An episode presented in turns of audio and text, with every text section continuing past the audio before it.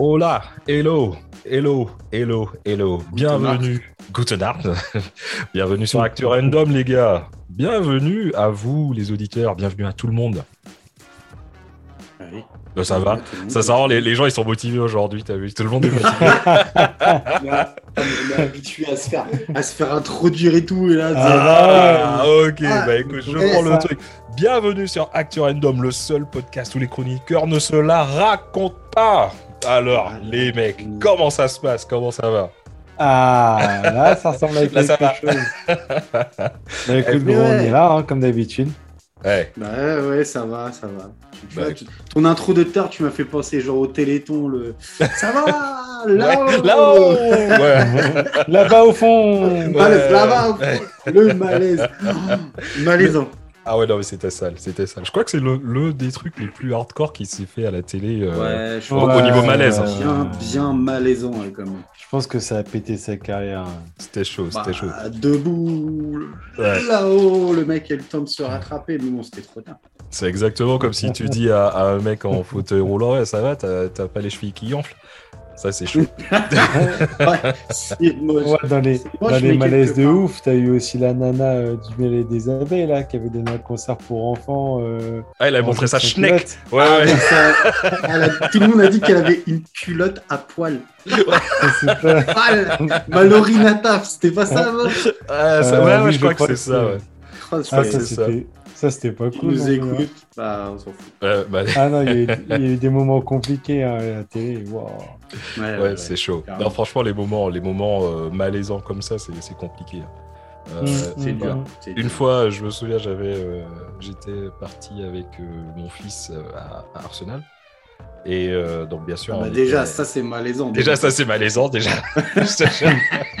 Pour un gosse. et euh, ouais, il était, bon, il était à côté de moi. Et puis, bon, bien sûr, t'as les mecs qui sont chauds. Hein, et ils, ils commencent à, ils commentent le match alors que les gars, ils ont jamais touché un ballon de leur vie. Mais bon. Ouais. Et euh, à un moment, il y a mon fils qui me dit, euh, il me regarde et me dit, papa, c'est quoi un branleur? Parce qu'en fait, le mec, Ah il, entendait, ouais. il, il il entendait tous les gens euh, dire, ouais, vas-y, sale branleur et tout. Bah, c'était, chaud. Wanka, wanka. Donc c'était, euh, c'était le moment, mon moment malaisant, mon moment malorinatable, si tu veux. Après, Ah je oui. pense que c'est une bonne idée d'emmener ton gosse euh, à Arsenal parce qu'en fait, il faut expliquer aux enfants ce que c'est que la défaite. Non, enfoiré Je l'ai vu venir à 12 km. Je pense que les enfants, ils ont besoin, ils ont besoin de voir, dire, tu vois, tu vois, si tu travailles pas à l'école, bah Tu vas tu finir seras, comme ça. tu vas finir comme ça. Voilà, Tu veux être dernier du classement, c'est ça que tu veux. voilà, c'est Ouais. ça. Donc, euh, je pense que c'est important au niveau pédagogique de leur montrer que Ah des fois on Ouais. échoue. Ouais, ouais, ouais, c'est vrai. Et que se contenter de rien, tu vois, c'est ça qui est beau. des C'est ça, c'est ça, tout à fait. J'ai essayé, tu vois, il faut essayer de les convaincre, de les convaincre de euh, Ouais. réussir à faire quelque chose. D'ailleurs, oui. en parlant de convaincre, si on, on se faisait un petit jeu, essayez, Ouais. euh, on, on a, si on, on se lance chacun un thème et on décide de, de convaincre, euh, se convaincre l'un et l'autre, si tu veux. Ouais. Ouais. Bon, après, euh, après se convaincre l'un et l'autre, nous, nous nous convaincre entre nous, je pense que c'est assez facile. Ça, ça risque d'être facile. Et tu penses qu'on peut essayer de convaincre euh, les auditeurs? On peut toujours essayer. On peut Oui, toujours oui, on peut, bien sûr. Sur des thèmes qu'on maîtrise tous les trois. Ouf Oula Alors déjà, un truc que je maîtrise, c'est la Saint-Miguel, hein, déjà. Allez, Tu Ah. connais, toi? Allez vas-y. Là, moi, je suis bon. Ah, vous êtes à la Ah, bière aujourd'hui Ouais, je suis à la Ouais. bineuse aujourd'hui. Toi, t'es à quoi, toi Je suis ré- Moi, je suis au vin, moi. Un petit verre de Red vin. wine. La Ouais. base. Red, red wine. Oh mon dieu. Oh là là. Alors, Je sais tu pas, vas être de- malaisant comme ça toute la soirée je... Ouais. ouais, je suis en train de chanter en plus, ouais. Le mec qui chante Red Red Wine avec une bière à la main. Le Tout truc va bien. Avec une San Miguel. avec Ah. une Saint-Miguel. Et d'ailleurs, vous savez où vient la Saint-Miguel? J'ai appris ça dernièrement. Euh, la Aucune San idée. Miguel, la San Miguel, j'en ai bu où moi? Euh, Bah je sais plus. Et puis je vais te dire ah oui quand tu vas me le dire. Elle vient des. Philippines.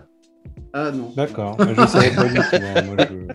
Ah, voilà. Elle vient des Philippines. Donc, Moi, euh, la ouais. bière, c'est pas mon rayon. Ah ouais? Donc en fait potentiellement tu essaies de nous convaincre de boire de la bière ou Ah, Ça, c'est pas difficile. De, de- de la bière, peut-être que c'est compliqué, mais euh, vous La bière, boire, euh, euh, ouais.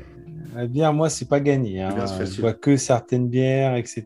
Je suis assez difficile en matière de bière, tu vois. Ah, Attends, tu te souviens Attends, attends, tu dis ça, mais euh, quand tu avais fait une virée euh, à Londres, ça te dit rien On avait été dans le bar euh, euh, allemand euh, avec les grosses shops et tout euh, de, de 1 litre. Ouais, mais c'est pas pareil. Là, on tape un délire.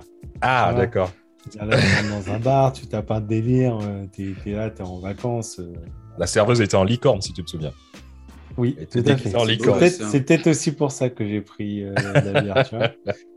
Mais du coup, euh, non, mais au quotidien, la bière, c'est compliqué. Tout ce qui est non. et tout, c'est pas ma cam. Hmm. Ouais. Donc écoute, on va revenir à nos moutons. On va faire euh, un épisode qui s'appelle euh, Je vais vous convaincre. Vas-y, Ouais, vas-y, on fait ça. convainc-moi, convainc-moi. Alors, euh, je vais essayer, si je peux, essayer de convaincre les gens que quel, quel thème tu choisis? Hmm, je pense au télétravail. Et j'ai Ouais. essayé de convaincre que le, télétravail, Varnon, tu vois, c'est compliqué à dire, le télétravail, ben, tu sais quoi, j'ai envie de dire que c'est bon pour la santé.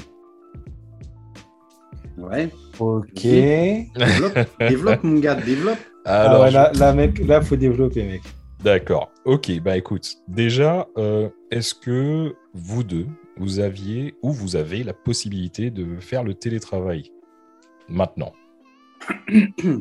Alors là, dans, dans l'immédiat, si, imagine, mon travail, euh, il est potentiellement, potentiellement, je peux le faire de chez moi. Donc, euh, dès que j'ai besoin, si j'ai besoin, au lieu de poser une journée, on va dire que maintenant, situation euh, post-Covid, même si on est encore un peu dedans, euh, je peux me permettre de passer une journée ou deux en télétravail pour, euh, je sais pas, j'ai un rendez-vous, j'ai des trucs, j'ai des machins, je peux le faire. Et toi, Jules? Sur un, sur un point de vue purement technique, oui, tout à fait. Euh, D'accord. mon boulot me le permet. Maintenant, euh, voilà. Et vous aviez cette option avant Covid, justement, avant la pandémie? Euh, bah moi oui, puisque de toute façon, euh, dès le début, c'était prévu que je puisse euh, que je puisse travailler n'importe où, n'importe quand. Donc j'ai une solution dé- dématérialisée, puis j'ai un PC portable. Maintenant, techniquement, le Covid, ça n'a rien changé. C'est-à-dire que nous, on a fait zéro, jour de télétravail dans mon agence. D'accord. J'ai- gardé mes équipes, j'ai tout gardé toutes mes équipes, je les ai gardées euh, au bureau. D'accord, ok. Bah écoute, moi, dans ma boîte, euh, le télétravail, c'était pas disponible pour tout le monde. Il y avait que les certains cadres et directeurs euh, qui, qui avaient la possibilité de faire le télétravail et les trois quarts des employés, euh, environ euh, 5000 personnes. Je parle, c'est un groupe euh, euh, un peu éparpillé dans le monde. hein. Euh, On était, euh, bah, les trois quarts des gens, comme je disais, euh, euh, devaient se présenter physiquement au boulot pour pouvoir taffer. Et mon entreprise, c'était pas un cas isolé. Vu qu'il y a encore 10 ans, quand tu prends tous les secteurs confondus dans, le monde, il y avait seulement 45% des, boîtes qui proposaient le télétravail. Et encore une fois, cette possibilité n'était principalement réservée qu'à une minorité d'employés. Ouais, chez nous c'est un peu pareil, c'est un peu réservé au, on va dire au cadre. Euh, donc moi j'ai toujours la possibilité, mais ce qu'il faut savoir c'est que euh, Covid ou pas Covid, ma, la direction générale n'était pas n'était pas vraiment pour quoi. Ils n'étaient pas chauds. Je te parle, ouais, je te parle euh, début Covid, premier confinement. Après, on a un statut particulier, hein, vu que on est comme toi, on est sur plusieurs territoires, plusieurs pays. Du coup, euh, c'est difficile quand ton siège est à un, endroit est régi par certaines euh, réglementations et certaines contraintes de- d'harmoniser toutes les agences. Quoi. Ouais, je vois exactement ce que tu veux dire. Je vais pas dire euh, le nom de ma boîte, mais c'est compliqué, un peu parfois. Ouais. Bref, en tout cas, un jour, un jour, il y a un truc qui s'est passé. Il y a, il y a un virus qui s'est échappé dans le laboratoire, on va dire. Ou bien un mec Ah, a mangé un pangolin, ou, est, mec a- un mec- ou un mec a enculé, euh, ou un mec a je me enculé suis dit que t'allais pas le lâcher. Je savais que t'allais pas lâcher, le On pangolin. veut, il en savais. veut au, Ouais. putain- au putain de pangolin, le mec. Ah, il y a un truc dans son enfance ou dans une vie antérieure, je sais pas. mais Le pangolin, tu sais quoi Il faut, euh, pour moi, c'est, il faut qu'il fasse comme O.J. Simpson. Je, je lui mets un gant. Si le gant il lui va, tu vois là, il est, c'est bon. Mais sinon, il est, il est coupable Il aussi. fits, il Il une capote. Mets-lui une capote. fit. Ouais. Il fits, don't fit. Tu vois, attends, c'était quoi là? Je me rappelle plus de la If it, if it Il fits, fits, don't fit. yeah, something like that. Ouais. En tout cas, voilà, le, le pangolin, je pense pas qu'il va euh, essayer de s'échapper à, à 60 km/h sur le sur l'autoroute avec. euh, Ah, c'est if it, if it's, euh, if it's don't fit, I quit. Un truc comme ça. Ça, c'est pas, c'est pas un, un truc de bien O.J. Simpson. Non, non, non, c'est if you don't fit, you must quit. Je crois que c'est ça. If you don't fit, you must quit. If it's don't fit, Ouais. you Quit. must quit. Big up les Américains. Franchement, on vous kiffe les gars. Truc de ouf. En tout cas, en 2020, en 2020, il y a une grande partie du monde qui se confine. Ouais. Et euh, quand, quand tu bosses dans un bureau, euh, j'ai envie de dire, euh, en tant qu'employé, employeur plutôt, tu as envie de dire, show must go on, tu vois. Et le télétravail, ça devient pratiquement, pour beaucoup en tout cas, la solution évidente pour pouvoir fournir euh, la possibilité aux employés de pouvoir travailler. Et Ouais. euh, on s'est vu passer à une augmentation de, de 32 à 57% d'actifs euh, qui, qui ont travaillé de la maison en 2020. Et ça, c'est les chiffres mondiaux. mondiaux pardon. Euh, t'as- ouais, Non, non, excuse-moi, je, je, je, je- ça me, le chiffre me, me marquait, c'est pour ça. C'est quand même euh, significatif. ouais, ouais, Ouais. ouais. Euh, inutile de te dire que la nature humaine, tu vois, ça veut qu'à chaque nouveauté, hein, euh, il, il faut être méfiant. Il faut, faut- faut se, se méfier de ce qui sort de l'ordinaire. Et euh, beaucoup émettaient des doutes vu qu'il s'agissait de faire confiance aux employés normalement, alors que les gars, ils sont pas, ils sont physiquement, ils sont pas présents, si tu veux. Ouais, je comprends. ouais.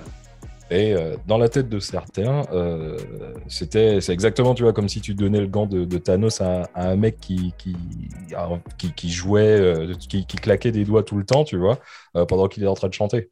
Donc, tu vois, c'était un truc où tu Ouais. te dis, ouais, c'est chaud, c'est chaud. C'est un peu dangereux. Imagine les, les mecs qui chantent euh, de- dans la jungle, là, le truc, euh, les powo, pogo, pogo, Les powo. les powo. Imagine, Imagine, c'est un, des mecs qui avait le truc de Thanos. Wow, wow, wow. Enfin, bref. Ça faisait- et puis, et puis, encore une fois, tu sais, l'être humain, il a démontré que qu'il est un mammifère qui s'adapte à, à toutes les situations. Donc, euh, entre parenthèses, j'ai envie de dire à des, des- des gars comme Eric Zemmour, tout ça, sincèrement, vous- le métissage, ça fait pas mal. hein. On, on s'adapte. Euh, J'en suis la preuve. Lui, lui le métissage, le métissage, c'est pas son truc. Lui, il préfère, euh, il préfère tarot les petites jeunes, tu vois. On préfère le tissage. Le ti- je je crois, non, je crois qu'il aime pas le tissage. Bâtard. Non, non, lui, il préfère, il les, les petites jeunes à grosse poitrine. euh, Ouais. il préfère, il préfère. Jamais. ouais, ouais, il s'est fait tricard, le con, et il sent pas bien. En plage publique, connard. Franchement, laisse tomber. Bah Et- ouais, bah. Mais enfin, bref. Et euh, encore une fois, pour beaucoup de personnes, le télétravail, euh, c'est. J'ai envie de dire, j'ai envie de donner une expression euh, anglaise. Ça a été la meilleure invention après la tranche, le pain en tranche. Tu vois Après, ah ouais. d'accord. Ah, vous avez des expressions d'enculé. Et euh, invention après le pain en tranche. Après le Big. Breakfast. hop, hop, hop. Après le lait dans le thé, putain. Hey, le lait dans le thé, ouais, j'avoue, c'est c'est bon. Enfin bref, on n'en est pas là. vrai. C'est vrai, c'est vrai. Alors, je vais vous donner un truc. Tous les chiffres et les pourcentages que je vais vous donner, euh, ce sont des statistiques euh, qui sont basées sur 15 000 entreprises qui ont été prises au hasard dans le monde. Donc, euh, si vous vous reconnaissez pas dedans, c'est pas la peine d'envoyer des messages incendiaires à, à Actu Random. Il faut plutôt blâmer les 3,8 milliards d'actifs qui sont sur la planète. Ouais, D'accord. sachez qu'on les lit pas, les messages. Non, il y a un mec qui les lit. Ah oui, non, c'est vrai. Il y en a. Non, non, je t'assure, je t'assure qu'on les lit. Je t'assure qu'on les lit. faut Et lire les on y répond. et on y répond. Ouais, Voilà. et on y répond plus. Alors, depuis le début de la pandémie, 61% des entreprises autorisent le télétravail, par rapport à 45%, comme je vous disais tout à l'heure. Mhm. Et euh, on remarque qu'il y a des avantages qui sont quand même impressionnants. Déjà, 85% des entreprises confirment euh, qu'elles elles ont remarqué une augmentation de leur productivité et euh, que 13% des télétravailleurs prennent moins de congés maladie que des travailleurs qui sont sur site. Bah ouais. Ouais, ouais. euh, Augmentation de leur productivité. Enfin, pff, ouais. Euh, Moi, je suis pas sûr que ce soit. Enfin, c'est ok, c'est cool pour les entreprises, mais euh, est-ce que vraiment les, les, les employés, on veut dire, qui sont au télétravail, est-ce que vraiment ils kiffent Parce que ça leur a été plus ou moins imposé, quoi? Ouais. Bah, tu sais quoi? La réponse, c'est oui. Euh, 80% des travailleurs, télétravailleurs, te disent euh, qu'ils sont heureux dans leur boîte, comparé à seulement 55% des travailleurs sur site. Ouais. Tu as 77% des télétravailleurs qui te disent que travailler de la maison a amélioré leur santé mentale. D'ailleurs, euh, avant la pandémie, j'ai vu un truc de ouf. euh, au Royaume-Uni, il y avait 50% des employés qui disaient avoir pris ne serait-ce qu'un jour de congé minimum pour cause de stress ou d'anxiété due au boulot. Ouais, alors attention, parce que moi je suis un peu, je suis un peu euh, en décalage avec ça, parce que les Ro- le Royaume-Uni c'est quand même vraiment particulier avec le rapport au travail, quoi. C'est-à-dire que tu peux te pointer au bureau le matin, puis on te dit bon bah écoute, euh, tu viens pas demain, quoi. Donc euh, c'est vrai que vous, votre niveau d'anxiété, il est quand même. euh, Euh, non, je dirais à, à une époque c'était le cas, mais c'est plus le, le niveau d'anxiété et plus du fait que c'est très mal vu, par exemple, de partir à l'heure. C'est euh, Ouais. encore mal vu si Partout, tu veux hein. de c'est encore mal vu de, de prendre des, des congés un petit peu. Euh, donc c'est pas si tu veux tu as bien sûr une précarité mais une fois que tu es dans un dans un boulot c'est exactement comme comme en France tu as des CDD tu as des CDI quand tu es en CDI on va c'est très rare qu'on te vire euh, à part si c'est vraiment une faute grave quoi Ouais. D'accord. et euh, tu as aussi 76% des, des actifs euh, qui disent qu'ils seraient plus loyaux par rapport à leur employeur s'ils leur offraient du télétravail. D'ailleurs, Étonnant comme statistique. c'est, ouais, c'est, franchement, c'est un truc de ouf. Et d'ailleurs, depuis 2021, 61% euh, d'employés ont quitté ou sont sur le point de quitter leur entreprise actuelle parce que justement ces entreprises n'offrent pas, n'offrent pas pardon, ou euh, n'offrent plus le télétravail en possibilité d'exercer. Donc ça, bientôt, ça va devenir un critère d'embauche, quoi. Limite, tu vas, tu vas mettre ça dans ton, dans ton offre de, enfin, dans ta fiche de poste, Bah, parce que tu vas déposer Mec, ta- euh, mec, si tu regardes, alors je vais, je vais, je vais pas vous donner, euh, je vais pas vous donner les sites, mais il y a, il y a, ne serait-ce que sur euh, LinkedIn par exemple, sur le réseau, euh, réseau social professionnel. Professionnel, ouais. Quand tu cherches des offres d'emploi, tu peux euh, mettre euh, présentiel, euh, à distance ou hybride. Te- Mm. C'est un des critères maintenant de recherche. Quand tu recherches un emploi, tu peux choisir un emploi hybride qui te propose bah, quelques jours de télétravail par semaine, 100% ou euh, pas du tout. Ça peut Je être un critère. pas. Ça fait partie Ouais, des fait- critères. J'avoue que ça fait un moment que j'ai pas trop. Mais euh, d'accord, je savais pas que euh, c'était un critère de décision, quoi. Pas à ce Bah, point-là. Enfin, Ben, écoute, Bah, oui, oui, bah, perso, enfin, après, moi, si je te, si, si je te donne, je te donne mon avis perso sur la question, euh, je sais que euh, pour, pour l'avoir, pour l'avoir fait, pour avoir travaillé plusieurs mois en télétravail, euh, et pour avoir après, dans, dans- ma nouvelle entreprise, fait quelques jours de télétravail par semaine, je, je trouve ça euh, beaucoup plus confortable. Notamment, bah, tu n'as pas le téléphone qui sonne tout le temps, tu peux te mettre dans un. Tu peux te mettre. Je, je parle, je parle de quelqu'un qui serait employé dans un open space ou autre, tu vois, par Ouais, exemple. Là, tu es chez toi, tu as un bureau par exemple, tu pas le téléphone qui sonne, tu veux mettre un peu de musique en fond, tu peux. Euh, t'as pas le trajet euh, pour aller bosser, t'as pas, euh, t'as pas tout le monde qui te casse les couilles, tu peux vraiment bosser. Et comme tu disais, Dom, tout à l'heure, tu parlais de, de, de- de performance. Je trouvais personnellement que j'étais plus performant en télétravail qu'en présentiel. Bah, pour revenir à ce que tu dis, tu vois, par rapport à, à tout ce qui est professionnel et, et LinkedIn, par exemple, euh, 80% des employés te disent que s'il y a deux entreprises qui offrent un emploi euh, à poste égal, si tu veux, la décision euh, se prendrait sur la possibilité de télétravail ou pas. 80% quand même, te dis ça. Mais moi, je, fais partie euh, clairement de ces 80%. J'affiche ma position, je m'en fous quelque part. Mmh, mmh. Mais vraiment, ouais. Moi, personnellement, si on peut me permettre de faire un ou deux jours de télétravail par semaine, et je connais pas mal d'entreprises qui proposent ça, je trouve que c'est euh, confortable. Et pour en discuter avec les gens qui, euh, sont dans cette entreprise, je hmm. trouve que c'est quand même plus confortable de ne pas avoir. Euh, bah, c'est un, ou deux matins où déjà tu te lèves un peu plus tard. Hmm. tu as envie, pour extrapoler, tu as envie de bosser en slip, tu bosses en slip, tu vois. Hmm. tu as envie de bosser en mode décontracte, tu fais ce que tu veux tu veux te préparer à manger le midi, tu es chez toi, tu es à côté. Donc euh, c'est quand même plus. mais ça, ça peut fonctionner que sur des postes euh, où tu travailles en autonomie, quoi. Et les postes où tu travailles en autonomie, en, autonomie pardon, c'est quand même pas la majorité, quoi. Après, non, on est dans des secteurs qui sont quand même particuliers où aujourd'hui, euh, on est quand même, on va le dire, à 80-90% euh, sur de la dématérialisation. Mais, mais moi, je, enfin, moi, je vois sur, mes, sur les deux services que je gère, il y a un service sur lequel je pourrais sans problème faire du télétravail, il y a un, autre, c'est juste pas possible. Quoi. Enfin, ou alors, euh, ou alors les, les, comment dire, mes collaboratrices, elles passeraient leur temps à s'appeler, à ce machin, à truc.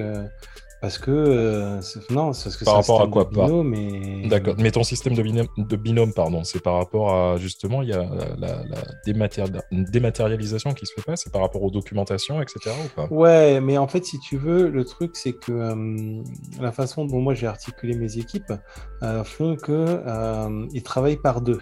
Mmh. Et donc, comment dire, ils sont, c'est des groupes de deux et les ok, elles ont des fois des trafics attribués, mais elles ont aussi une partie euh, où elles travaillent toutes les deux sur les mêmes dossiers, etc. etc. Tu mmh. vois Donc mmh. en fait, l'une peut prendre la relève de l'autre s'il y a un, surplus d'activité et inversement. Euh, s'il y en a une qui répond au téléphone à la place de l'autre, c'est bon, ça match, ça communique, elles sont en face, elles s'échangent les, les, les, informations, etc. Je vois pas comment ça peut. Alors, évidemment, si jamais je devais passer au télétravail, il est forcé. Enfin, on en reparlera tout à l'heure de, ce truc-là, mais euh, on trouvera forcément des solutions. Mais je ne suis pas sûr que, euh, du moins pour ce service-là, euh, ces équipes-là, je ne suis pas sûr que ça augmenterait leur productivité. Bah, alors déjà, je pense que, comme tu dis, il faut prendre le cas spécifique pour chaque entreprise, pour chaque secteur. Ça doit être, c'est certainement plus difficile d'établir le télétravail que d'autres. Mais moi, je te parle en connaissance de cause en tant que binôme, parce que j'ai un, un, mec sous moi, on travaille tous les deux. Et, enfin, un mec sous moi, putain. Il est pas, il est pas tu t'assois sur lui. Tu t'assois sur lui. Ah, d'accord. Non. C'est ta chaise, le mec. À titre égal. Eh, j'ai envie de dire, franchement, hey, respect, les ancêtres et tout, ils sont fiers de moi. Parce que le mec, c'est un mec tout. Mais bon. Euh, non, je rigole, je rigole. Mais euh, non, en binôme, tu devrais essayer de lui lancer du coton par terre et lui dire ramasse. Non, le, binôme, euh, enfin notre, notre tandem, si tu veux, ça, fonctionne bien en tant, que, binôme par rapport au télétravail. On se voit. Euh, alors, moi, c'est un, système hybride. Je travaille mhm. euh, trois jours de la maison, deux jours du bureau, et on se voit, lui et moi, on se voit une fois par semaine en physique. Ouais. Et euh, ouais, pour l'instant, écoute, ça, ça fonctionne. Hein, après. Ah, mais alors attention, je ne je, je, dis pas que ça ne peut pas fonctionner. Je ne critique pas le système. Ce que je dis, c'est que les chiffres, euh, ils, sont, ils sont très probablement vrai. Hein. Euh, je ne pas, pas, du tout en question tes, recherche Mes sources ne sont pas mitonnées. mais moi, mais moi me, enfin, les chiffres me paraissent vraiment énormes. Ouais, mais... Alors attends, n'oublie pas, attends, je, les chiffres que je te donne, c'est mondial. Hein. Énormément, il y a aussi énormément d'activités. Enfin, je veux dire, le secteur tertiaire, c'est pas, c'est pas non plus. Non, mais je suis d'accord avec toi. Euh, mais... Tu fais comment pour construire une bagnole en télétravail? Non, mais on est d'accord. Une coupe de cheveux, tu fais comment pour servir un client? Enfin tout à l'heure, tu as eu un raisonnement de. Et ça, ça m'a fait, ça fait triper. Tu as eu un raisonnement de, de responsable. C'est que tout à l'heure. Ah bah, mec, en même temps, je suis, je suis d'agence, donc à un moment donné. Euh, d'accord. Et, et, justement, tout à l'heure, au lieu, au lieu de dire euh, que euh, tes, deux, tes, deux, collaboratrices, peu importe, en binôme, en fait, bah, ça, enfin, limite, ça leur ferait du bien de bosser en télétravail et puis euh, elles arriveraient à bosser. Tu as juste dit, je suis pas sûr qu'elles soient plus productives. Voilà ce que tu as dit Mhm. tout à l'heure. Tout à fait. Alors, Tout à en fait. fait, moi, Bah, c'est parce je- que, attends, je- non, non, mais j'ai dit, j'ai dit pas pro- plus productive. Si je me suis permis d'avoir ce terme, on va dire un petit peu euh, froid et détaché, c'est parce que euh, Dominique a mis sur la table le sujet de la productivité. Oui, mais après, après euh, la productivité, c'est quelque chose, mais à partir du moment où elles sont aussi productives, par exemple, en étant chez elles qu'au bureau, quelque part, euh, est-ce Eh ben, que... moi, j'en suis pas certain. est-ce- Ah oui, oui, voilà. Oui. Mais est-ce Mais que... est-ce que moi, tu je, moi, me dis, est-ce que ce, est-ce que ce J'en serait pas bénéfique Ce serait pas bénéfique pour tes équipes, par exemple, de Alors- dire, on a une journée où on est chez nous. Alors déjà, déjà, déjà, souffler, je vais te le dire une fois, une bonne fois, non. Mais ça, c'est pour d'autres considérations qu'à mon avis, on verra plus tard. Mais c'est sûr et certain que là, moi, sur ce cas particulier, je ne parle pas d'une généralité, sur ce cas particulier, je peux te le dire sans équivoque, c'est clair et net que non. Par contre, euh, moi, ce qui est sûr, c'est que euh, leur binôme fonctionne tellement bien, il y a une telle symbiose et, une telle, et un tel échange, une telle, un tel niveau de communication que si tu rajoutais un filtre tel que le téléphone, le Teams, tout ce que tu veux, euh, je suis persuadé qu'elle perdra en efficacité. J'en suis persuadé. Bah, Peut-être. on va, on va euh, continuer. J'ai un petit développement par rapport à tout ça. Yes, euh, c'est très très intéressant ce que vous dites tous les deux parce que je ne sais pas si vous avez remarqué, mais je suis, euh, je suis, euh, je vous laisse euh, euh, tous les Mais deux oui, parce argumenter. qu'on on, on a deux avis pas diamétralement Non, opposés. non, non, non, pas du tout, pas du mais tout. on, a, on a deux avis un peu différents sur la question, mais c'est que Ouais, c'est deux angles d'approche. euh, C'est deux angles d'approche. Deux angles d'approche différents, c'est pas mal, c'est pas mal. Euh, bon, pour beaucoup de personnes, tu vois, ils vont te dire que le télétravail, euh, ça, te fait, euh, ça te fait surtout économiser. C'est principalement la raison pour laquelle les gens, les employés, je dis pas les employeurs, mais les employés Ouais. préfèrent euh, le, le télétravail. Bah écoute, j'ai découvert que c'est vrai, d'accord. Il y a beaucoup de télétra- télétravailleurs qui sont contents d'économiser de la thune euh, grâce au télétravail. C'est vrai, c'est un grand facteur, mais on se rend compte que ce n'est pas la raison principale. Et euh, c'est super intéressant. Il y a un, un site euh, sur alllab.com. Euh, ils ont fait un sondage sur 1200 employés âgés de 22 à 65 ans. Et on leur a mis des mots à associer au télétravail. Et ces mots, de les classer en ordre de priorité croissant. Donc, en Ouais. gros, du moins important au plus important pour eux. Je vais juste vous donner un top 5 parce qu'il y avait euh, pratiquement euh, 25 mots. En cinquième position, tu as télétravail, ça me permet d'économiser. Cette réponse, Mhm. elle a été, euh, ça a été la première à 76%. En 4, tu as le télétravail, c'est moins de stress. Cette réponse, elle, est, euh, elle a été la première à 79%. En 3, tu as euh, le télétravail, euh, ça me permet d'éviter de prendre les transports, euh, que ce soit les transports en commun ou que ce soit la voiture, moto, etc. Ça, c'est à 78%. En 2, les gens te disent qu'ils se sentent beaucoup plus productifs. Comme dirait Mad, Ouais. qui, qui met cette réponse, pour ces gens-là, ont mis cette réponse à euh, 79%. Et en 1, en 1, c'est euh, là où c'est, je ne vais même pas dire que c'est surprenant, j'ai envie de dire que c'est évident.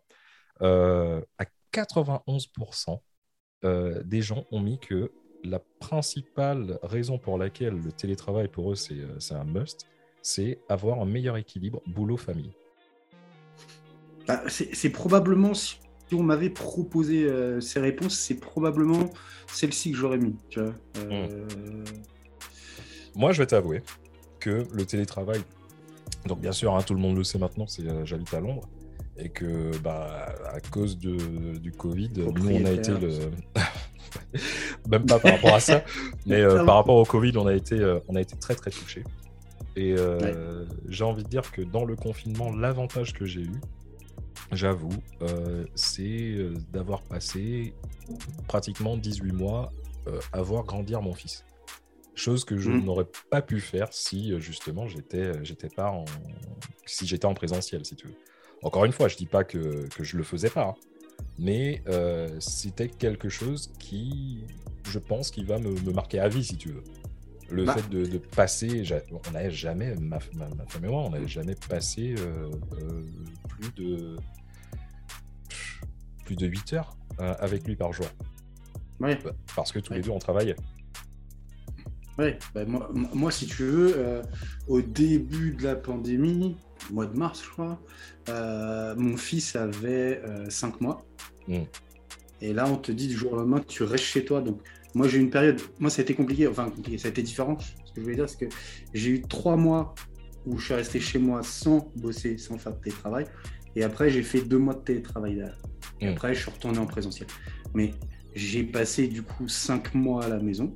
Hmm. Euh, bah, avec mon fils qui avait 5 mois, donc de 5 mois à 10 mois, je l'ai vu tous les jours. Mm. Euh, voilà, c'est comme, comme tu dis, c'est marquant. Et euh, oui, moi, je passais du temps, mon ancien boulot avant, je, je, le voyais le matin, le midi, le soir. Mais là, j'ai pu passer mes journées, même si même pour, pour, certains jours où, je travaillais, mais tu vas chercher un café, bah, tu passes deux minutes, euh, deux minutes à, jouer un peu avec, machin, tu passes du temps le midi, plus que quand tu as les déplacements pour rentrer chez toi, tu vois. exact. Euh, Et tu sais quoi Un truc, 15 euh, ans, je crois que cette année, même ça va faire 16 ans que je suis avec ma femme. En 16 ans, on n'avait jamais pris un café ensemble en semaine. on le prenait, tu vois, par exemple, vu qu'on travaillait tous les deux euh, en plus à des endroits opposés à Londres. Euh, en 15 ans, on n'avait jamais, jamais, jamais pris un café style un lundi, un lundi matin ensemble. Ouais, posé, tu prends ton café. Tu vois, ça te montre bien que les gens valorisent plus euh, le bien-être que le fait de se faire doubler. D'ailleurs, tu as, 20% des, sondés qui disent qu'ils préfèrent avoir une réduction de salaire de ne serait-ce que de 10% plutôt que de perdre la possibilité de, de télétravailler. C'est un truc de ouf.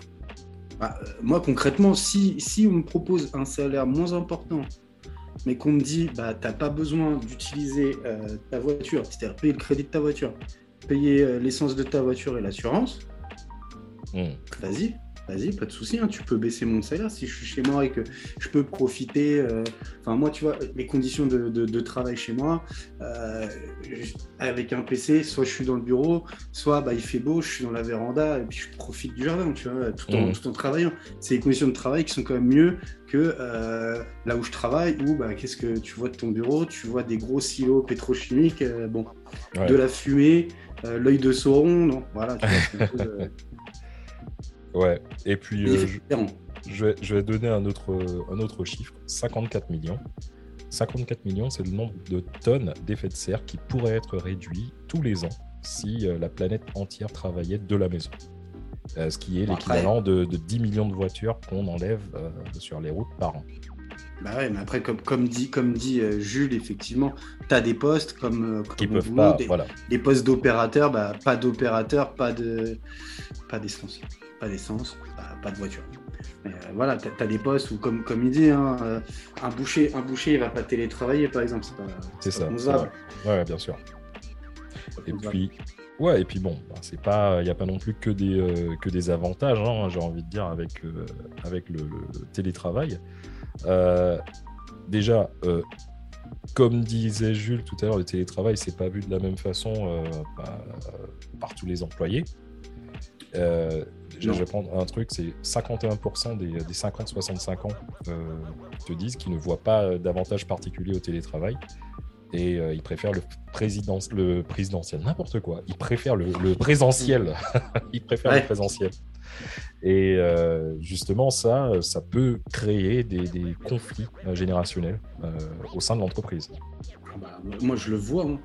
Je le vois au bureau. Les, les ouais, tu sais, avant, avant nous, on ne pouvait pas faire ce que tu fais.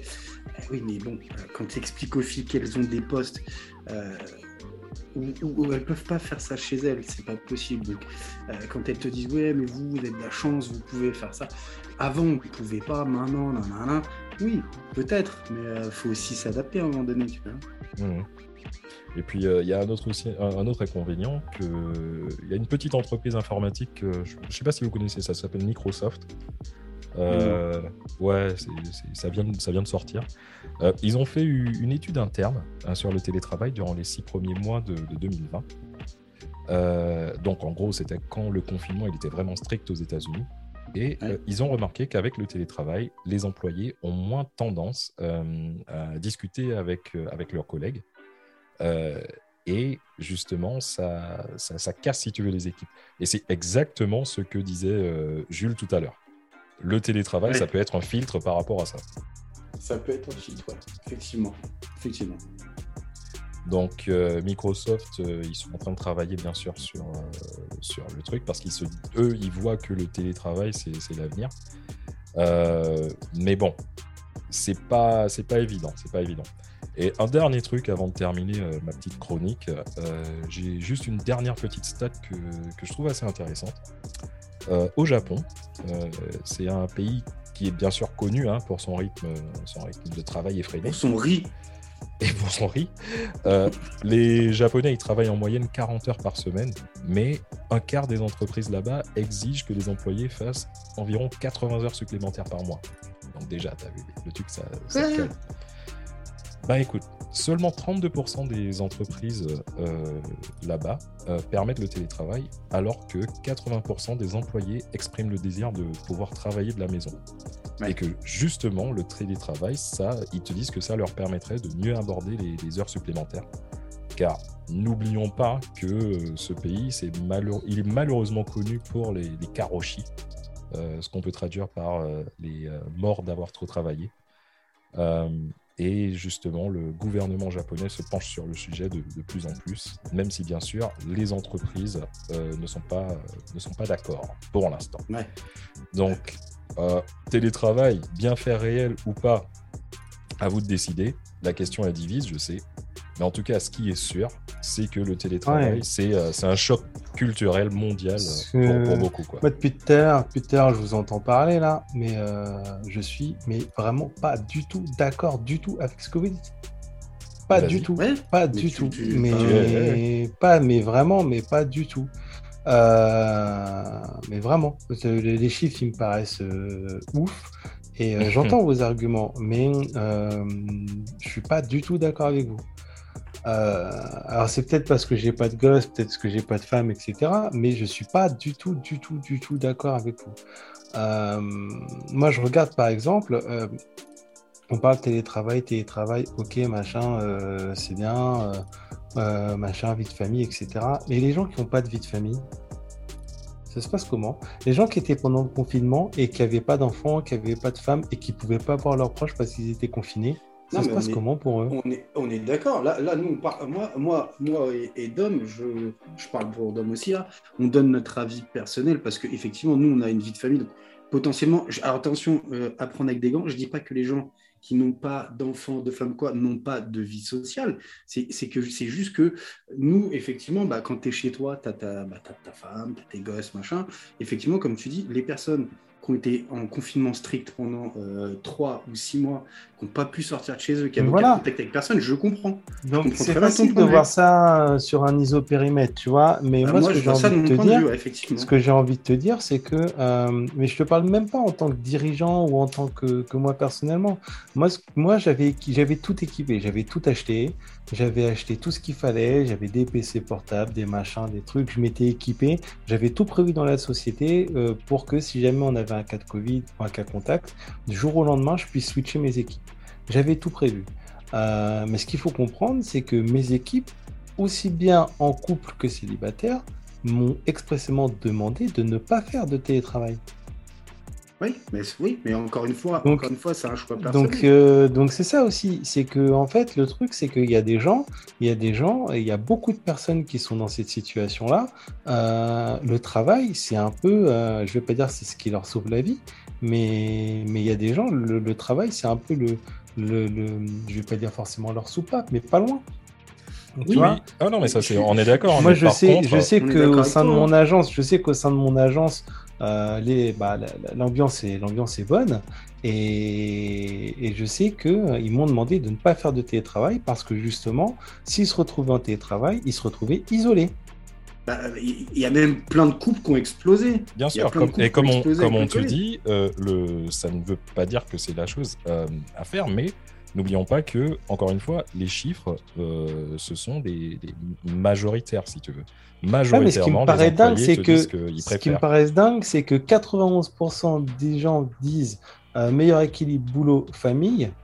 Tu, tu dis que donc 91% des gens mettent euh, le, le- le- le rapport euh, famille euh, Ouais, selon le- meilleur le, rapport, équilibre ouais. euh, en avant. Donc si on regarde ton rapport, ça veut dire que quoi? Ça veut dire que 9% ne mettraient pas ça dans, dans, dans leur priorité. Mais euh, alors, je, je m'inclus ni dans un cas ni dans l'autre. Attention, euh, moi je me sens pas en, en situation d'isolement ni rien. Mais ce que je veux dire, c'est que quand je regarde autour de moi, euh, 9% seulement, 9% seulement des travailleurs seraient dans une situation d'isolement. Non. Bah, non, écoute, bah, écoute, regarde déjà par rapport à nous trois. Euh, deux personnes sur trois te disent qu'ils auraient mis exactement le même truc en priorité. Donc ça te montre déjà. Donc ça fait a- 60%. Oui, mais après, voilà, je je, je, je vais pas te dire que j'ai pas. euh, C'est c'est pas moi qui ai fait le sondage, c'est c'est sur 1200 Ah, personnes. Mais attention, attention, je ne remets aucunement en cause des chiffres. Je pense que c'est des mecs qui ont pris ça très sérieusement. Je dis pas que c'est pas vrai. Attention, Mm. c'est pas ce que je dis, Tom. Ce que je Non, dis, non, c'est t'inquiète, que, pas de souci. euh, ce que je dis, c'est que moi, les chiffres, je les trouve incroyables. Mm. C'est- Ils, ils sont probablement vrais, c'est pas ça. C'est juste que moi, là, tu me donnes l'info et euh, waouh, je suis, Attends, euh, Attends, je suis attends. stupéfait, quoi. Parce que, attends, attends, il y a quelque chose peut-être que tu euh, qu'il faut remettre en, en considération. Les 1200 personnes qui ont été sondées, ce sont des gens qui sont en télétravail. Donc, ce, ce sont des gens qui. ce- donc, j'imagine que les personnes qui sont. euh, que tu es. euh, en fait, l- l'idée par rapport à laquelle c'est. C'est pas assez compréhensible, c'est parce que tu dois certainement inclure les personnes qui n'ont pas accès au télétravail. Là, le, Ah, le truc de, des 1200 Ouais, personnes, peut-être. ce sont des gens qui sont déjà en télétravail. 1200 Ouais. télétravailleurs. Ah. Voilà. Oui, c'est aussi- C'est ce que je disais. pour ça que, que voilà, quand tu as goûté au télétravail, moi je parle Ah, de mon cas personnel, je trouve que voilà, c'est. Ok, personnel- ok. Peut-être personnellement, que- j'aime bien d'accord. ça. C'est comme euh, quelqu'un qui a jamais goûté le chocolat, à partir du moment où tu fais goûter, bah.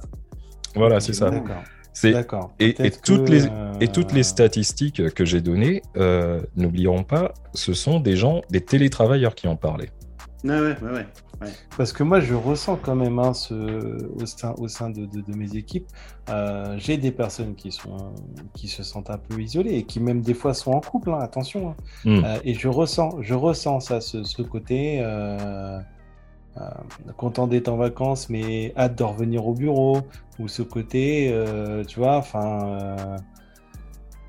Euh, c'est- c'est- je vais pas dire que le boulot c'est un peu leur exutoire quoi mais mais voilà tu vois quand j'entends euh, des, des, des, des collaboratrices qui, qui se sentent seules et qui me disent ouais bah moi tous les soirs je pars dans mon lit tu vois bah tu te dis bah est-ce que le télétravail vraiment psychologiquement est-ce que ce serait vraiment euh, La solution. une bonne chose quoi? Ouais, Oui, oui, dans- oui, encore une fois, oui, dans, dans ce contexte-là, forcément. Après, comme, comme je disais tout à l'heure, moi, d'un point de vue personnel, effectivement, je trouve que c'est. euh, moi, pour la vie que je mène, la vie que j'ai actuellement, personnellement, faire du télétravail une à deux journées par semaine, ça me conviendrait très bien.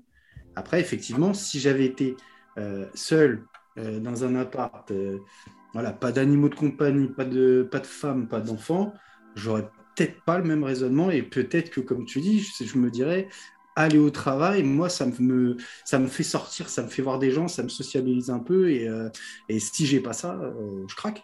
Mm. Effectivement, Mm. peut-être. Ok. Ouais, ouais. Après voilà, après moi je vais être honnête avec vous, hein. moi j'ai pas j'ai pas d'avis sur le télétravail. Euh, ça m'arrive de le pratiquer, mais ça n'a absolument rien à voir avec le Covid. C'est juste que des fois, pour raison pro, voilà. Et puis si ça m'arrive de bosser le week-end, je vais pas aller au bureau euh, pour bosser le week-end. J'ai pas d'avis en particulier sur le télétravail, parce que j'ai le choix de, enfin j'ai la possibilité de choisir. Mais euh, je, enfin voilà, ça me fait penser aux gens qui peuvent m'entourer ou qui ont pu m'entourer dans ma vie professionnelle dans le passé. Et je me dis que les chiffres, ils sont ok. Ils sont, tu vois, là, là j'ai vraiment appris un truc. Je suis, je suis sur le cul, quoi. Ouais. Je suis sur le cul. Bah euh, ouais, moi si je peux dire par encore une fois par rapport à c'est mon avis personnel, enfin c'est même pas mon avis, c'est mon expérience personnelle par rapport au télétravail que je ne connaissais pas il y a encore 18 mois. Euh, c'est que du bénéfique. Euh, J'ai vu du bénéfique euh, par rapport à, comme je vous disais, la, la vie de famille. mais aussi, j'ai trouvé aussi quelque chose de bénéfique psychologiquement. Je suis beaucoup moins fatigué, je dirais, beaucoup moins stressé, bien sûr. Euh, même si le boulot reste le même, même si tu étais toujours en train de, discuter avec les mêmes connards.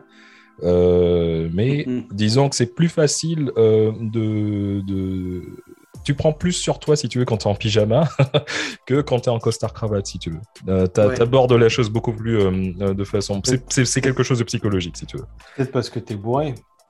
Bah, aussi, ouais, dès 9h du mat, ouais. Bah, moi, je me suis aperçu, en fait, avec le télétravail, que ma femme, elle n'allait pas que dans la cuisine et la chambre, en fait. des fois, elle est dans le salon, des fois, elle est dans le jardin, des fois, elle va aux chiottes. Et en fait, elle a une vie normale, comme moi. Et ça, je, bah, je sais tu savais pas. Bah ouais. Mm, alors tu vois, c'est. Alors je n'irai peut-être pas forcément jusqu'à dire que tu m'as convaincu, mais, euh, mais tu, m'as, tu vas au moins me faire réfléchir. Ah bah écoute, sincèrement, bah écoute, je, dis santé. non, mais c'est un sujet, c'est un sujet qui est très sensible. C'est un sujet qui est, euh, encore une fois, c'est le genre de sujet où il n'y a pas de d'avis euh, bien ou d'avis mauvais, si tu veux. Chaque personne voit midi à sa porte. Mais euh, en tout cas, pour moi, euh, je, confirme que le, télétravail, euh, ça m'a vraiment, vraiment, vraiment fait du bien. Vraiment fait du bien, mentalement. T'as pas, eu à me convaincre pour le coup, tu vois. Ah, bah merci. Alors, qu'est-ce qui, qui veut convaincre ah, Vas-y. Moi, moi, moi, du coup, je vais passer sur un sujet plus léger. Du coup, vas-y. Euh, je vais pas avoir, je pense que je vais pas avoir besoin de vous convaincre, mais euh, je partirais bien sur euh, pourquoi pas vous convaincre de jouer aux jeux vidéo et, et, mater des animes, tu vois, ou lire des mangas, par exemple. Ouais, si tu insistes, on va dire. Allez, je vais insister un peu. J'insiste un peu, d'accord? Vas-y. Pourquoi, pourquoi, déjà, pourquoi jouer aux jeux vidéo? Bah, déjà, parce que en vrai, c'est cool. Alors, et aussi parce qu'en vrai, il y a quand même un côté psy qui n'est pas négligeable. D'accord? Jouer aux jeux vidéo, c'est ludique. Euh, c'est se confronter à un univers euh, la plupart du temps hostile, se mesurer à d'autres joueurs ou encore collecter des objets. Enfin, tu vois, en fonction euh, du type de jeu et de ta façon de jouer, tu vas y trouver ton compte. Parce qu'il y a encore des gens aujourd'hui en 2021 qui ne jouent pas au jeu. ma, meuf, ma meuf fait partie. ta, meuf, elle joue jamais à Candy Crush, jamais à Farmville, jamais à. Non. Ma meuf, à rien de ces petits trucs sur mobile ou sur machin, jamais Moi, elle y a joué, mais elle fait plus. Donc, euh, bon. Elle y ouais, mais il me euh, semble qu'elle est fan de Dr. Layton. Ouais, elle a même. J'avais acheté le. Alors, je sais plus comment ça s'appelle sur Switch, un espèce d'anneau pour faire le fitring. Je ah oui, le fit, fit, ouais. ouais, ouais, Ah, c'est vrai. Bah oui, bah la mienne, elle joue à ça. Ouais, c'est vrai. C'est vrai. Il faut savoir. C'est vidéoludique, les gars. C'est vrai, c'est vrai. Il faut savoir que j'ai acheté ça, j'ai acheté ça pendant le confinement et elle l'a utilisé deux fois du coup. Euh, ouais, mais elle en a pas eu, elle en a pas eu besoin parce qu'avec la transformation physique qu'elle a eue, euh, elle s'en bat les couilles de ton Fitbit là. attends, elle a fait, elle a fait deux Fitbit, elle a les abdos en béton, c'est ça? Mec, elle, a les plaquettes, sa meuf.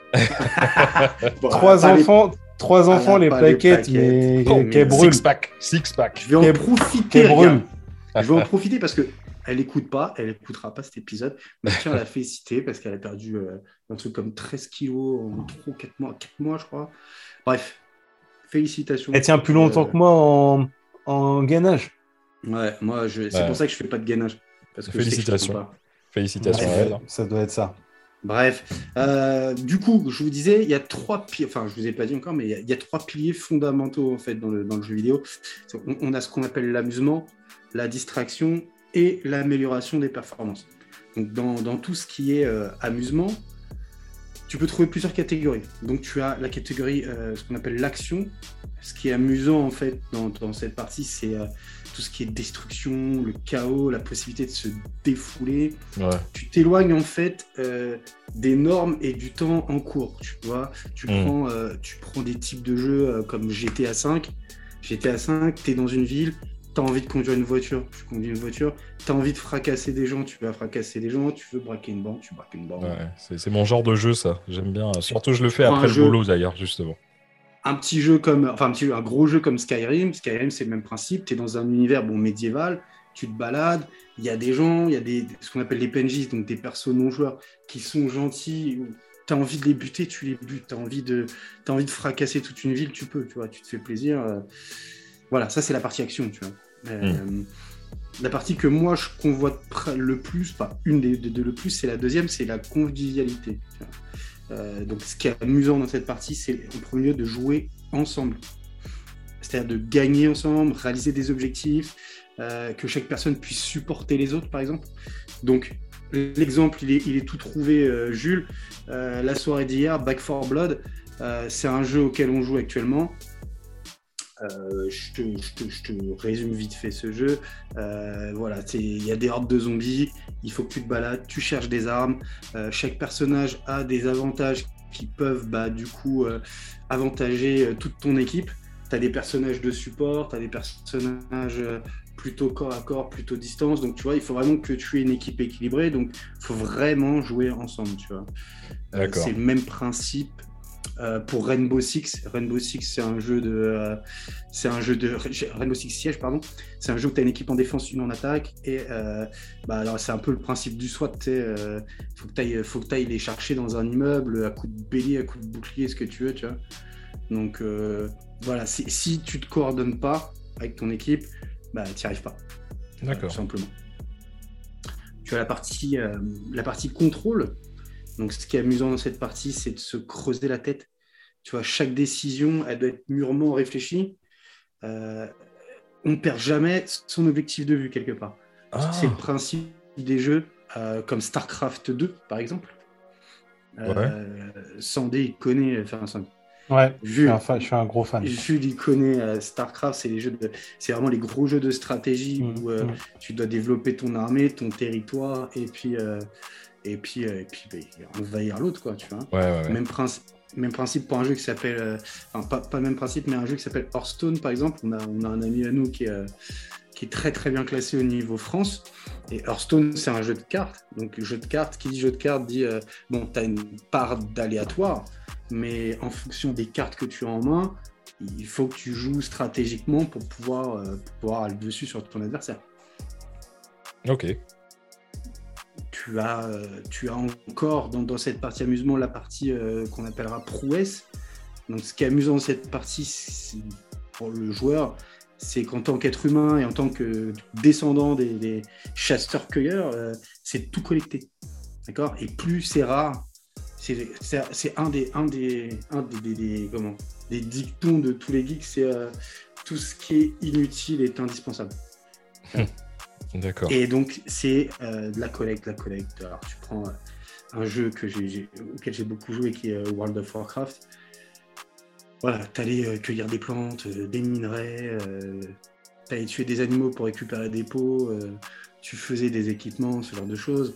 Ou tu prends un autre jeu comme Destiny, auquel on a beaucoup joué aussi avec, avec Jules, où le but du jeu, bah, c'était de faire des donjons, des raids, pour avoir une chance de, de- de- de- en tuant le boss, bah, que la, la partie d'équipement dont tu avais besoin, euh, elle tombe, tu vois, avec un pourcentage généralement très très ridicule. Hmm. Tu prends encore euh, euh, l'immersion. L'immersion, en fait, ce qui est amusant, c'est de, de se plonger dans une histoire, d'entrer dans la peau d'un d'un personnage, dans un univers euh, bien précis, tu vois. Ouais. Comme exemple de jeu, tu as, euh, tu as The Witcher 3, par exemple. The Witcher 3, voilà, tu suis, euh, tu suis euh, ton personnage, tu, tu, tu, rentres dans son histoire.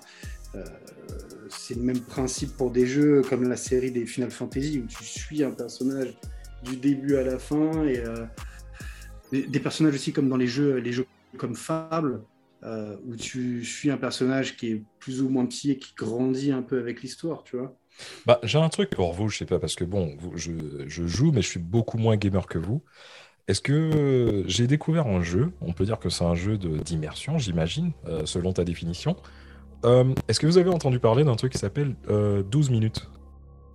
Ouais, Non. téléchargé, mais je l'ai pas encore lancé. Eh, j'ai commencé à essayer ce truc-là et euh, c'est super génial. En gros, bon, c'est pas un spoil parce que c'est- la trame du truc. Euh, en fait, tu revis le même événement euh, toutes les 10 minutes. Et en fait, si jamais tu tu t'es gouré, bah, tu revis l'événement. C'est un peu comme le film de Bill Murray, là, où, euh, Ah oui, où le mec il euh, revit. euh, Une journée sans fin. Voilà, c'est ça.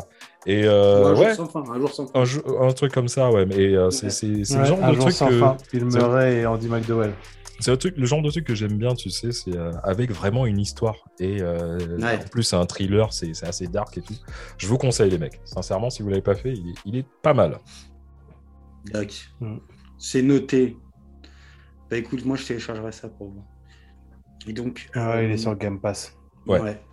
Bah, Pour prendre le dernier point au niveau de tout ce qui est euh, donc euh, amusement, euh, tu as la cré- créativité.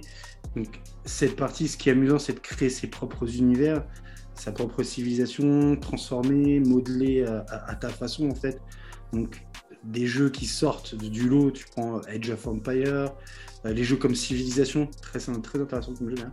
Et euh, bon, bah, après, les traditionnels Minecraft, euh, Minecraft, Roblox, ce genre de choses. Quoi. Ok. Donc ça, euh, Et où est-ce que tu places la performance? La performance, où est-ce que tu l'as Bah, moi, euh, en fait, la performance, elle vient après. Là, je viens de te décrire, je viens de te décrire toutes les plus ou moins euh, sous-catégories de ce qu'on appelle la de ce qu'on appelle la comment la partie amusement en fait. Là, on est vraiment dans l'amusement en fait. hein. Euh, la partie la partie performance, euh, la partie performance, c'est euh, donc c'est aller aux limites de son potentiel et de progresser. tu vois. Euh, comme, on, dit, en fait, l'homme, il joue pas que là où. euh, dans- L'homme ne joue que là où, dans la pleine acceptation de ce mot, il est l'homme et il n'est tout à fait homme que là où il joue. C'est très, très précis. C'est pas toi, ça. C'est pas, c'est pas Non. toi. C'est pas toi. C'est- une, citation de Frédéric Schiller, en fait, qui s'est intéressé à, à l'éducation euh, de l'être humain.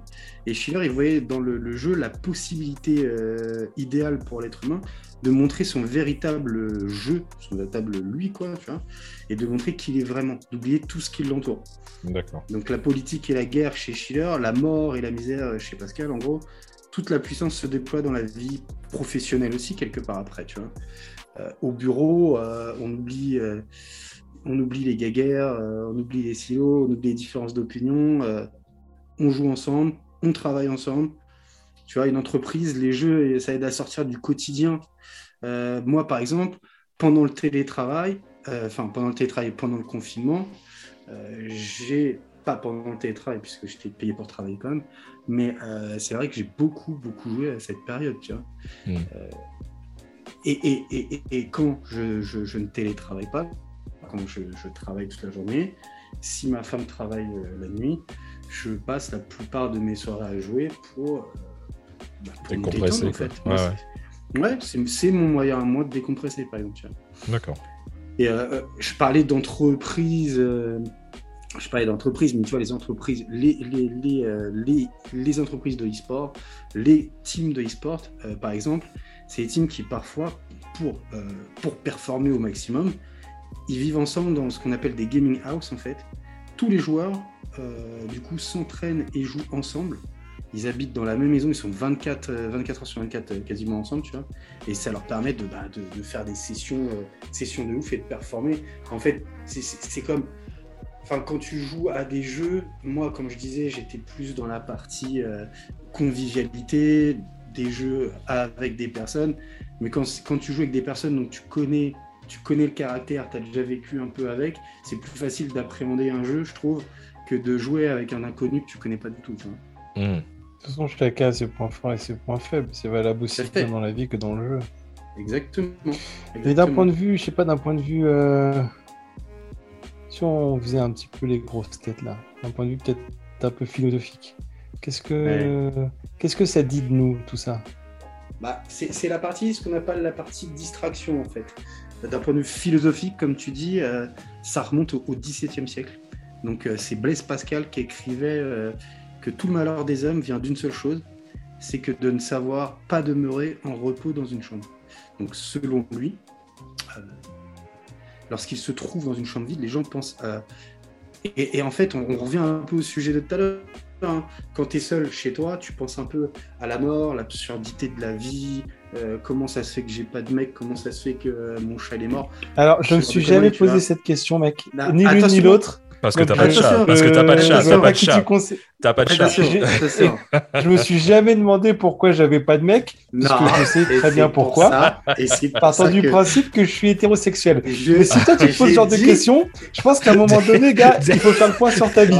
Dès que le mec il est dans une, dans une pièce vide, il se demande pourquoi j'ai pas de mec. Pourquoi j'ai pas de mec Bah. Peut-être parce que t'es marié, gros. ouais, je sais. Non, j'ai fait Avec une femme. Avec- J'ai fait le parallèle avec ce que tu disais tout à l'heure euh, d'une de tes collaboratrices, par exemple, qui, euh, qui euh, voilà, qui, qui fait, euh, qui, qui, qui- qui, euh, pour, pour elle, le travail, c'était un peu un, un exutoire, on va dire. Euh, voilà. Là, euh, pour Pascal, on peut surmonter ce problème de deux façons. C'est soit en se tournant euh, vers Dieu ou en se consacrant à la prière, soit en abandonnant à un- ce qu'on appelle un, un dérivatif et à des distractions amusantes. tu vois. Il compare euh, la distraction à une chasse au lièvre. C'est euh, pas le lièvre lui-même qui permet de, ne pas penser à la tristesse, la misère et autres, mais c'est plutôt la chasse en soi. C'est plutôt le jeu. C'est jouer euh, en tant que chasseur. euh, et on peut toujours en train de chasser sa propre proie, sa, sa- sa prochaine récompense, son prochain jeu, et, et chercher sa prochaine distraction. Tu vois. En gros, pour lui, pour lui, être actif, c'est être vivant. En gros, pour résumer.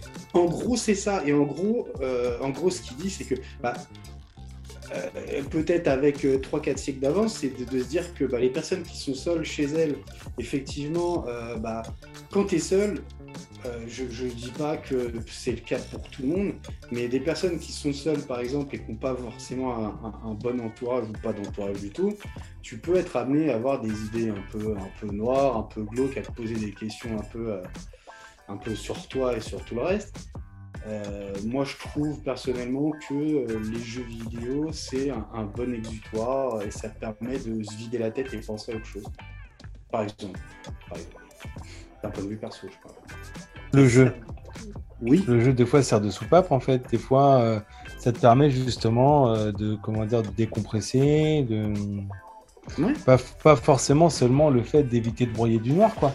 Des fois, ça te permet... Non, non. euh, Non, non, c'est effectivement, enfin, moi, moi d'un point de vue personnel, ça me permet, ça m'est arrivé d'avoir des journées de boulot où, pff, voilà, t'en as plein la tête, t'es farci, tu rentres chez toi, tu profites, profites un peu de toute la famille, une fois que tout le monde est couché, bah, t'es posé, tu joues ne serait-ce qu'une demi-heure, une heure, et euh, bah, tu penses à autre chose, tu, tu, tu te concentres sur des jeux, euh, tu, tu, voilà, tu, tout dépend de ton type de jeu, en fait, hein.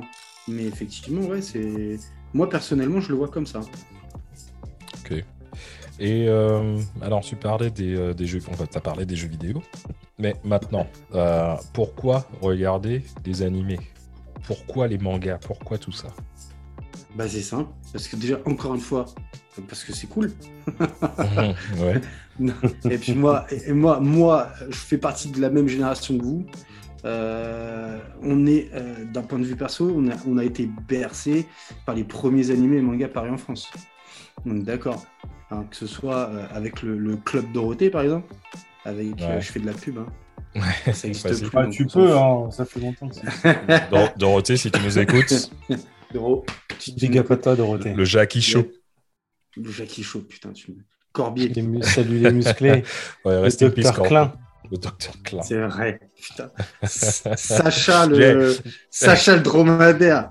Eh, tu sais Il quoi gueule, Il- Non, mais- Jones, Ah, il. Moi, je vais dire un truc. Je vais, je vais- je vais dire un truc que, que je vais dire à l'antenne. T'as vu tellement j'en ai rien à foutre. Je suis, euh, euh, je le dis sur Internet, tu vois. Euh, je crois que quand j'étais beaucoup, beaucoup, beaucoup Non. plus jeune, je crois que Bien. j'avais, euh, je crois que j'avais un petit kiff pour euh, Justine. C'était la, la nièce de Ah. Framboisier. Avec des lunettes. et Ah, oui, t'avais un, t'avais un crush. J'avais un Ah, crush sur Justine. D'accord, d'accord. C'est pas, c'est pas tapé Giant Coucou à un moment, je sais plus.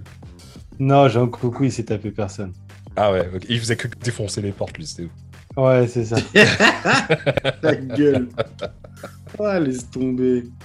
Mais ouais, mais le club bah oui, le Dorothée. club Dorothée, mec. Club franchement. Dorothée avec euh, bon, bah, les, les Dragon Ball, euh, Ah Dragon là Ball Z, là là euh, les Chevaliers du Ken le Ken le, survivant. Ken le survivant. Ah oui. L'école au couteau, tu ne le sais pas encore, mais t'es déjà mort. Euh, L'école au couteau de cuisine. Le co- au couteau de cuisine. Oh, Il y avait la technique du couteau à pain aussi. hein. c'est Il y avait- ça. Ouais, oui, mais t'as eu, t'as eu aussi les, euh, dans un autre registre, t'as eu les City Hunter. Oh là là, Ouais, avec Mamut. Mamut. Mamut. T'as eu euh, Sailor Moon. Bon, C'était Ah, dégueulasse. Ouais, exact. ça, Par la puissance euh, du prisme lunaire, c'est pas ça Non, non, le plus dégueulasse, vous vous souvenez de Georgie Ah, C'était sale Parce qu'en fait, tu vois, c'était une petite fille. Et j'étais obligé de regarder Georgie parce que c'était avant Georgie. Enfin, il y avait Georgie et après, c'était Dragon Ball. C'était à l'époque où t'avais pas, t'avais pas Netflix, mais tu peux pas faire pause. Moi, j'étais en hors de colle, moi. Et Georgie, je sais pas si vous vous rappelez, hein, mais euh, bon, c'était une petite fille, elle avait été trouvée et tout. Elle avait deux grands frères. Et euh, le jour où les mecs ils ont découvert, ils avaient euh, la- la- déjà la puberté, 16-17 ans. Le jour où ils ont découvert que c'était pas vraiment leur sœur biologique, les deux mecs ils voulaient la baiser. Et c'était euh, c'était super bizarre comme, Quelque euh, part. comme Ah, mais il y avait des trucs malsains. Princesse Sarah, c'était pas. Princesse c'est ça, Sarah. franchement. Princesse Sarah, je me souviens. Rémi sans famille, Candy, tout ça. Enfin bon, de la merde. des trucs. C'était Ah ouais. ça. ouais, Il y avait, y quand oui. même des trucs euh, stylés, quoi. Après, t'avais euh, du, t'avais encore du Goldorak, tu vois. C'était un des premiers d'ailleurs. Vrai. Vrai. Donc Goldorak. tu penses, Et- tu penses pour et toi que c'est ça qui. Et d'ailleurs, je fais une parenthèse sur Goldorak. Euh, ça n'a rien à voir, mais je suis obligé de le placer. Il y a une BD qui vient de sortir, euh, Goldorak, qui est sortie, je crois, la semaine prochaine. Euh, si vous pouvez, il faut vous la procurer, les gars. Ok. Ok, c'est ça après la fin de, de, de, de l'histoire Goldorak, euh, l'animé. Et euh, waouh, c'est- pour tous les fans, euh, les anciens fanboys, c'est une tuerie. J'ai un petit, euh, j'ai un petit truc personnel avec Goldorak et parce que je kiffe beaucoup. Tu sais pourquoi? Parce qu'il avait, si tu te souviens, il avait une arme qui s'appelait le, le Victorang. Et euh, Ah. voilà. Et si vous me C'était pas le connaissez, ça me fait c'était pas penser. la lance. ouais. Ah mon dieu. C'était pas, tu sais, il balançait des trucs qu'il pouvait Ouais. transformer en lance. Victorang. Et euh, les gens qui me connaissent, ils vont comprendre pourquoi je dis Mm. ça. Ouais, mais Ouais. cette BD là, les gars, c'est, c'est, elle est incroyable. c'est Euh, noté. Vas-y, à check, à check, à check. Donc pour toi, euh, Aïe tu- aïe aïe. Tu penses que les, les trucs, c'est c'est ce qui nous a fait. Euh... c'est- de- Non, elle était nulle celle-là. je me suis dit merde, personne ne va me faire gaffe, ça va passer. Moi, j'ai rien dit. Je, me suis, je me suis dit, ils ont pas vu, vas-y, j'ai pas entendu, je ferme ma gueule. Ok, Et merde. ok. Donc pour toi, Mad, euh, c'est grâce au club Dorothée si euh, le- les mangas, tout ça, c'est euh, si on kiffe. Ouais, ouais, en partie. Après, nous, c'est vrai que sur la place du Havre, on avait quand même, je pense que vous l'avez poncé comme moi, on avait la Galerne. Euh, la Galerne Ouais. qui est. bon, Et l'audito et l'audito aussi à l'époque. Et, et moi, perso, j'allais euh, j'allais clairement y lire euh, les Dragon Quest. Alors, Dragon Quest en français, c'est la série Fly. euh, qui, qui passait d'ailleurs aussi euh, mercredi matin au Club Dorothée. Et je dirais, pas jusqu'à. Je, je les lisais sur place et je repartais avec euh, dans mon manteau. Enfoiré. Je suis un bâtard. J'avais toute la collecte. Non, mais laisse, laisse, laisse. Les mecs, ils se sont jamais rendus fois compte. avec- Mais je suis reparti avec 10 bouquins une fois. Bon, bref, c'est- une autre histoire. Qu'est-ce qui se passe? Non, j'ai juste chié dans mon froc. C'est caca, caca. bon, après, vous allez me dire, euh, on est d'accord, et, et je, je suis d'accord avec vous, on n'est pas dans le même registre entre Ken le survivant et Sailor Moon. Alors pourquoi tu dis ça? Et pourquoi je dis ça? Parce que concrètement, C'est deux animés de tabasse, hein Parce que Sailor Moon, c'est des nanas en jupe, mais ça se Ouais. tabasse vénère. hein. ça se tabasse vénère, mais c'est pas du tout le même registre. Tout simplement parce que pour te, te donner euh, les. Parce que c'est c'est simple, les mangas, ils sont, les mangas et les animes sont répertoriés dans les mêmes catégories. Donc, ça, c'est pour ça que c'est plutôt, euh, c'est plutôt facile. Euh, en fait, il y a des personnes qui identifient un personnage. Donc, moi, je suis sûr que vous avez déjà essayé de vous transformer en Super Saiyan. Ah, Ouais. Vous avez déjà fait le. Plus- non, moi, c'était, moi, plus Chevalier du Zodiaque. Ouais, moi aussi, c'était les cheveux. Ouais, ou voilà, tu t'es dit, je vais appeler mon armure, elle va arriver. Elle est jamais arrivée. Vous avez personne n'a eu sa, sa période. Non, mais je prenais des ceintures. Je prenais des ceintures. Je faisais style, tu sais. Andromède, t'es Andromède. Andromède, Je déjà. balançais. Chum Je suis chum Sean d'Andromède. Oh, tu te souviens de Iki Le mec, il avait peut-être Ah oui, 11 ans, mais il parlait comme ça il, avait 11 ans, tu vois. Iki, Iki, J'étais là et j'imaginais que je vais lancer les chaînes du d'Andromède et Phoenix, tout. il marche pas combien de fois, de toute façon, ils s'en foutent, ils revivent à chaque fois. Donc, euh, mais c'est vrai que, que tu vois, par exemple, euh, tu regardais un AM de sport, euh, tu, t'es- tu te mets au foot, tu vois, les- tous les gamins qui ont regardé Olivier Tom euh, avec des terrains, je sais pas si vous vous rappelez, mais il faisait, il faisait le terrain, le terrain. Alors, il avait été mesuré, j'avais j'avais lu ça dans un article, je m'étais mis une barre. Euh, Il y a un mec qui avait mesuré euh, le terrain et le terrain faisait 1 km 2. Écoute, Ah ouais, le terrain, tu vois, ça, ça me surprend pas. Ce qui, enfin, ça me choquait bien sûr. sur une ce qui me- colline. Ce qui me choquait le Ouais. plus dans, ça, c'est que les mecs, euh, pendant qu'ils sautent tous les deux, pendant que les mecs sont en suspension, ils ont le temps de parler de tactique, tu vois. Et de ils ont le faire la tactique alors qu'ils sont en l'air, tu vois. Voilà. Ils ont le temps de parler. Et, non, et, et moi, moi, ce qui me ch- choquait, c'était le. Je- il, il prenait le ballon entre ses pieds, il le levait et il avait Ah oui. le temps de faire une retournée acrobatique. Genre, tu peux pas faire ça. Retournée acrobatique sans appui et il tapait dans le tibia avec l'autre et le ballon il devenait ovale et oh là là là là là là. Non mais attends, Mais la génial. catapulte infernale, on en parle. On Mec, en la parle de infernale. C'était les frères Warner. Les frères Warner, non, c'est- non, pas les frères Warner. C'est pas Derrick, c'est pas les frères Frères Derrick. Derrick, les frères Warner, c'est euh, c'est autre chose, c'est court Ouais, Mark Landers. Attends, on en, parle, on en parle de ça. mais non, mais moi, le Ah truc oui. qui m'a toujours fait euh, péter un câble, c'est que les mecs, c'est quoi? C'est peut-être des, des minimes, des poussins, je sais pas. Mais le stade, il est Ouais, plein. Il y a ont 80 13 000 ans, personnes, 14 mais ans. 80 000 personnes qui vont les Oui, regarder tous les jours. Normal. Bah oui, Normal. mais au Japon, ils ont que ça. Ouais, c'est ça. Et le travail. Et le travail, voilà. Mais justement, comme ils travaillent beaucoup, euh, ils matent aussi beaucoup de, mangas et euh, enfin, ils lisent beaucoup de mangas et ils matent beaucoup d'animes, tu vois. Et donc, comme je disais tout à l'heure, il y a, il vraiment cinq catégories principales, d'accord? On va pas aller dans toutes les déclinaisons, c'est un peu chiant. Alors, je te donne la première, qui sont les Kodomomuke. Bon, qui euh, veut rien dire pour toi, comme ça. Rien à voir avec la princesse Mononoke, qui est un très bon film euh, d'animation. Euh, ça signifie littéralement destiné aux enfants. Ok. Donc, tu peux, tu peux pas faire plus simple.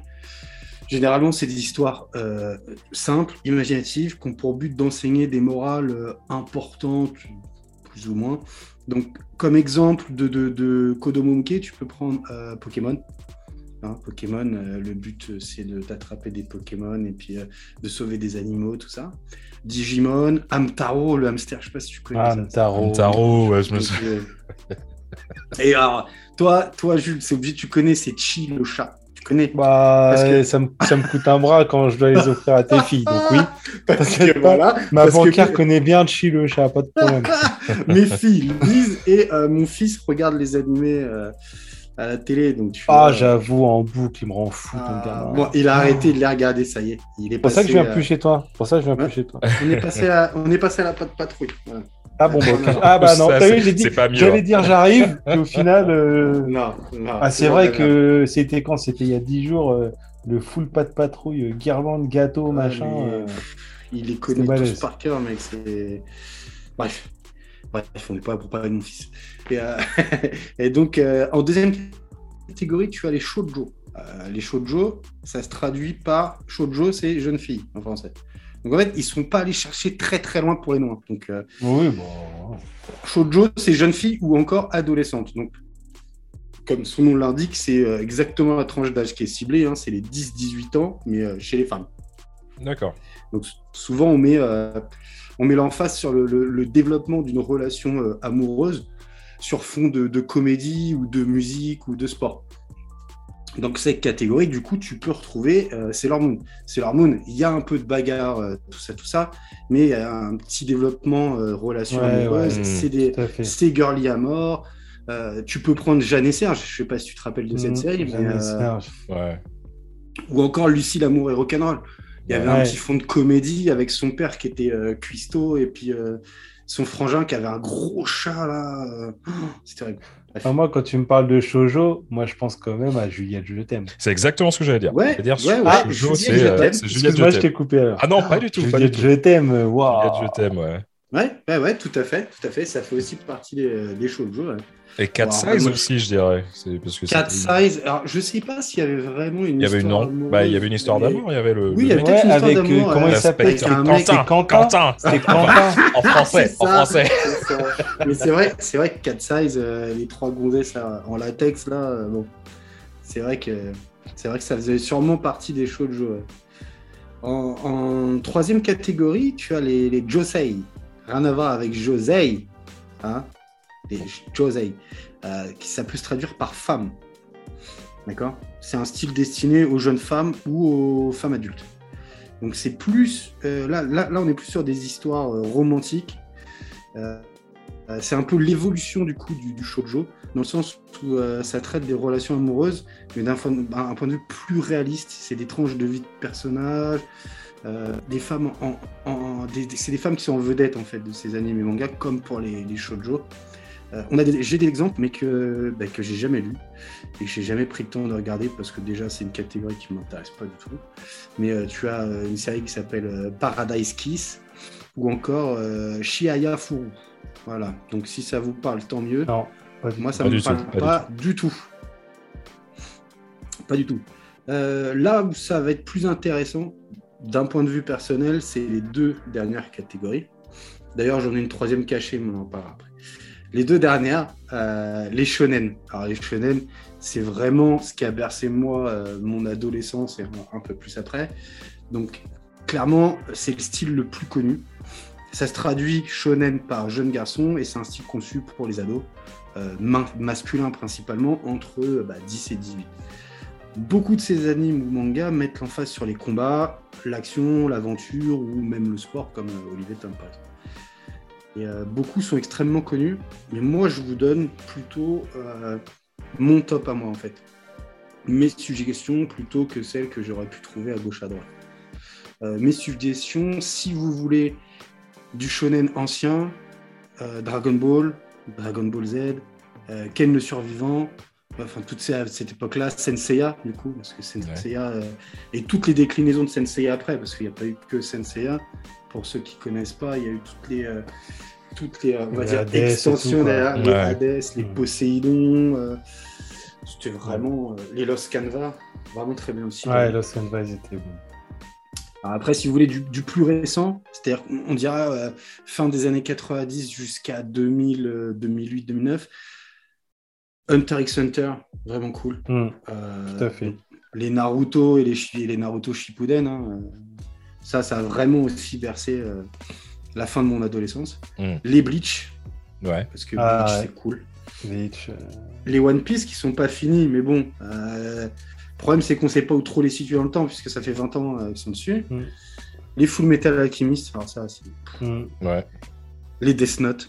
Ah ouais, ça, ça le laisse plus tomber. cérébral.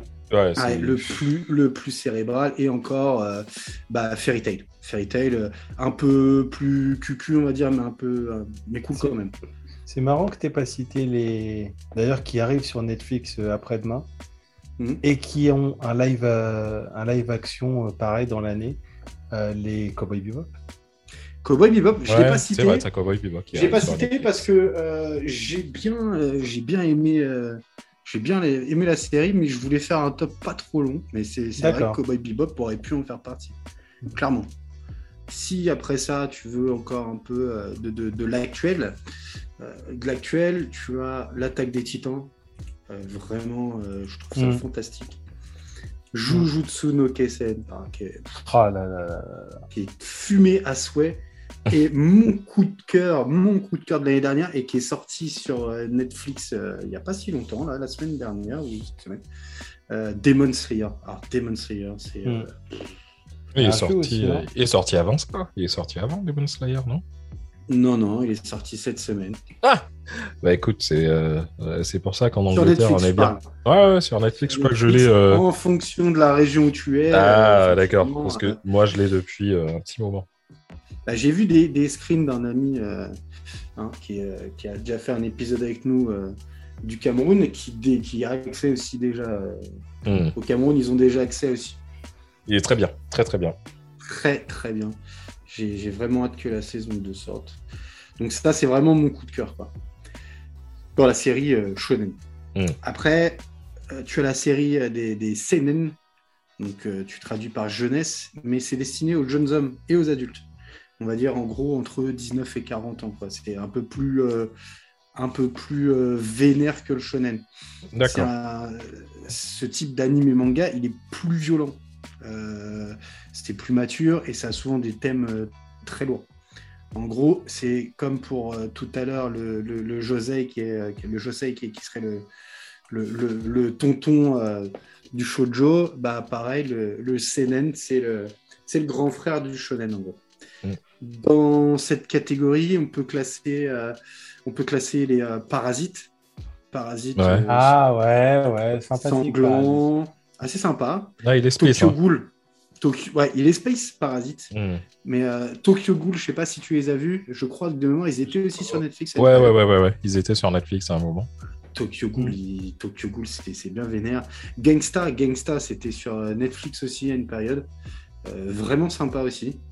Ouais, Gangsta, c'est sympa, ouais. Les, les Psychopaths, forcément. J'ai adoré. J'ai Ah, adoré. adoré aussi. Et, euh, et, et- et mon, euh, mon préféré dans SNN, et qui est pour le coup ultra violent, ultra mature, et, et- et qui aborde des- un thème très lourd, il y a du cul à mort, c'est euh, c'est Berserk. Berserk, c'est Berserk, c'est un niveau, mon gars. Euh, Euh, qui que vous soyez, et je vous le dis franchement, qui que vous soyez, le tome 13, vous n'êtes pas prêt. Non, les- non c'est sale, c'est. Le tome 13, vous, êtes, je- vous pouvez dire ce que vous voulez. hein. Tu peux dire, ouais, mais moi, t'inquiète. Je t'assure, quand tu as suivi le truc, le tome 13, t'es pas prêt. Non, c'est vénère. C'est très vénère. Oh, Est-ce oh que-. Est-ce que tu mettrais le euh, Castlevania en, en Seinen ou pas?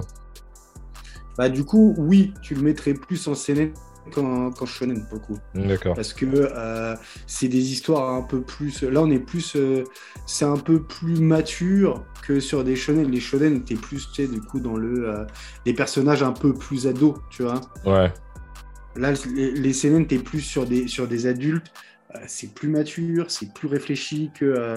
que un Naruto par exemple. Naruto, Ah bah attends, bon, bah, J'ai une question piège pour toi. Alors, les City Hunter, euh, Nicky Larson, ce serait plus Alors, un City- Seinen ou un Shonen Alors, ça dépend de la version que tu regardes. Voilà. Voilà. Eh ben, moi, je te Tout parle de, on va dire, le, la, la, la vraie version. Si tu parles de la vraie version, je pense qu'on part sur le seinen. Mais sinon, euh, tu pars sur euh, ceux qui ont été diffusés. Mais sachant euh, que c'est sur- immature à souhait. c'est immature, mais on, on est d'accord. Mais la version que tu as pu voir euh, au Club Dorothée, on est d'accord que c'est du shonen. hein. C'est euh, Voilà. c'est léger, c'est pas. euh, C'est surtout ultra coupé. Ouais. Voilà, c'est ultra coupé. Hein. Donc C'est voilà. censuré de ouf. Mais donc, donc concrètement, pour faire une synthèse, et euh, comme je disais tout à l'heure, avant de faire ma synthèse, il y a quand même dans les animes et les mangas, j'en parle vite fait, mais tu as la catégorie plus ou moins cachée, le boss de fin Je- qui euh, Mais je, sais je, très sais- bien. je sais, Ah, je sais ouais. déjà lequel. Je sais déjà lequel il va dire. le hentai. Le Voilà, hentai, ouais, on oui. y est, on Bon, y est. Le hentai, je vais faire très court. C'est euh, plus de 18, c'est c'est des mangas et des animes de cul, clairement. C'est porno, voilà, c'est ça. Voilà, c'est du Mais c'est même porno malsain, hein. c'est pas porno. Ouais, c'est Alors, alors, tout dépend parce que. C'est pas du euh, porno oui, mainstream si tu veux. Tu peux, tu peux Ah non. avoir du, du, du pornographique, euh, euh, on va dire, simple.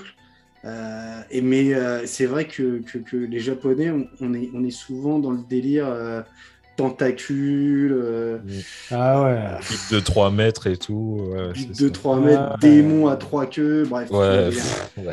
Donc voilà, c'était, c'était vraiment juste Ouais, pour euh, faire une aparté euh, Il y, y a une tendance d'ailleurs qui est apparue sur les réseaux sociaux où euh, justement euh, les nanas elles prenaient l'attitude de nana euh, de hentai.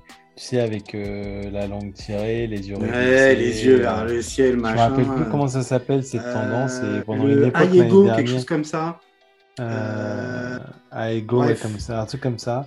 Et Ça a été une tendance, pendant un moment, sur les réseaux sociaux, tu avais toutes les nanas et, et, et- et mimaient ça sans savoir qu'en fait, c'était. euh, enfin, je pense qu'elles se rendaient pas compte de Exactement. ce qu'elles étaient en train de C'est un truc de boule. Bah ouais. Exactement. Bah, il y, en a- il y en a Mm, beaucoup, mm, hein, il y en a beaucoup, malheureusement. Ouais, c'était un truc de boule, puis un peu extrême. Tu vois, c'était. Un peu. Voilà, enfin, Un je vais peu. pas rentrer dans les détails, Ouais. hein, mais.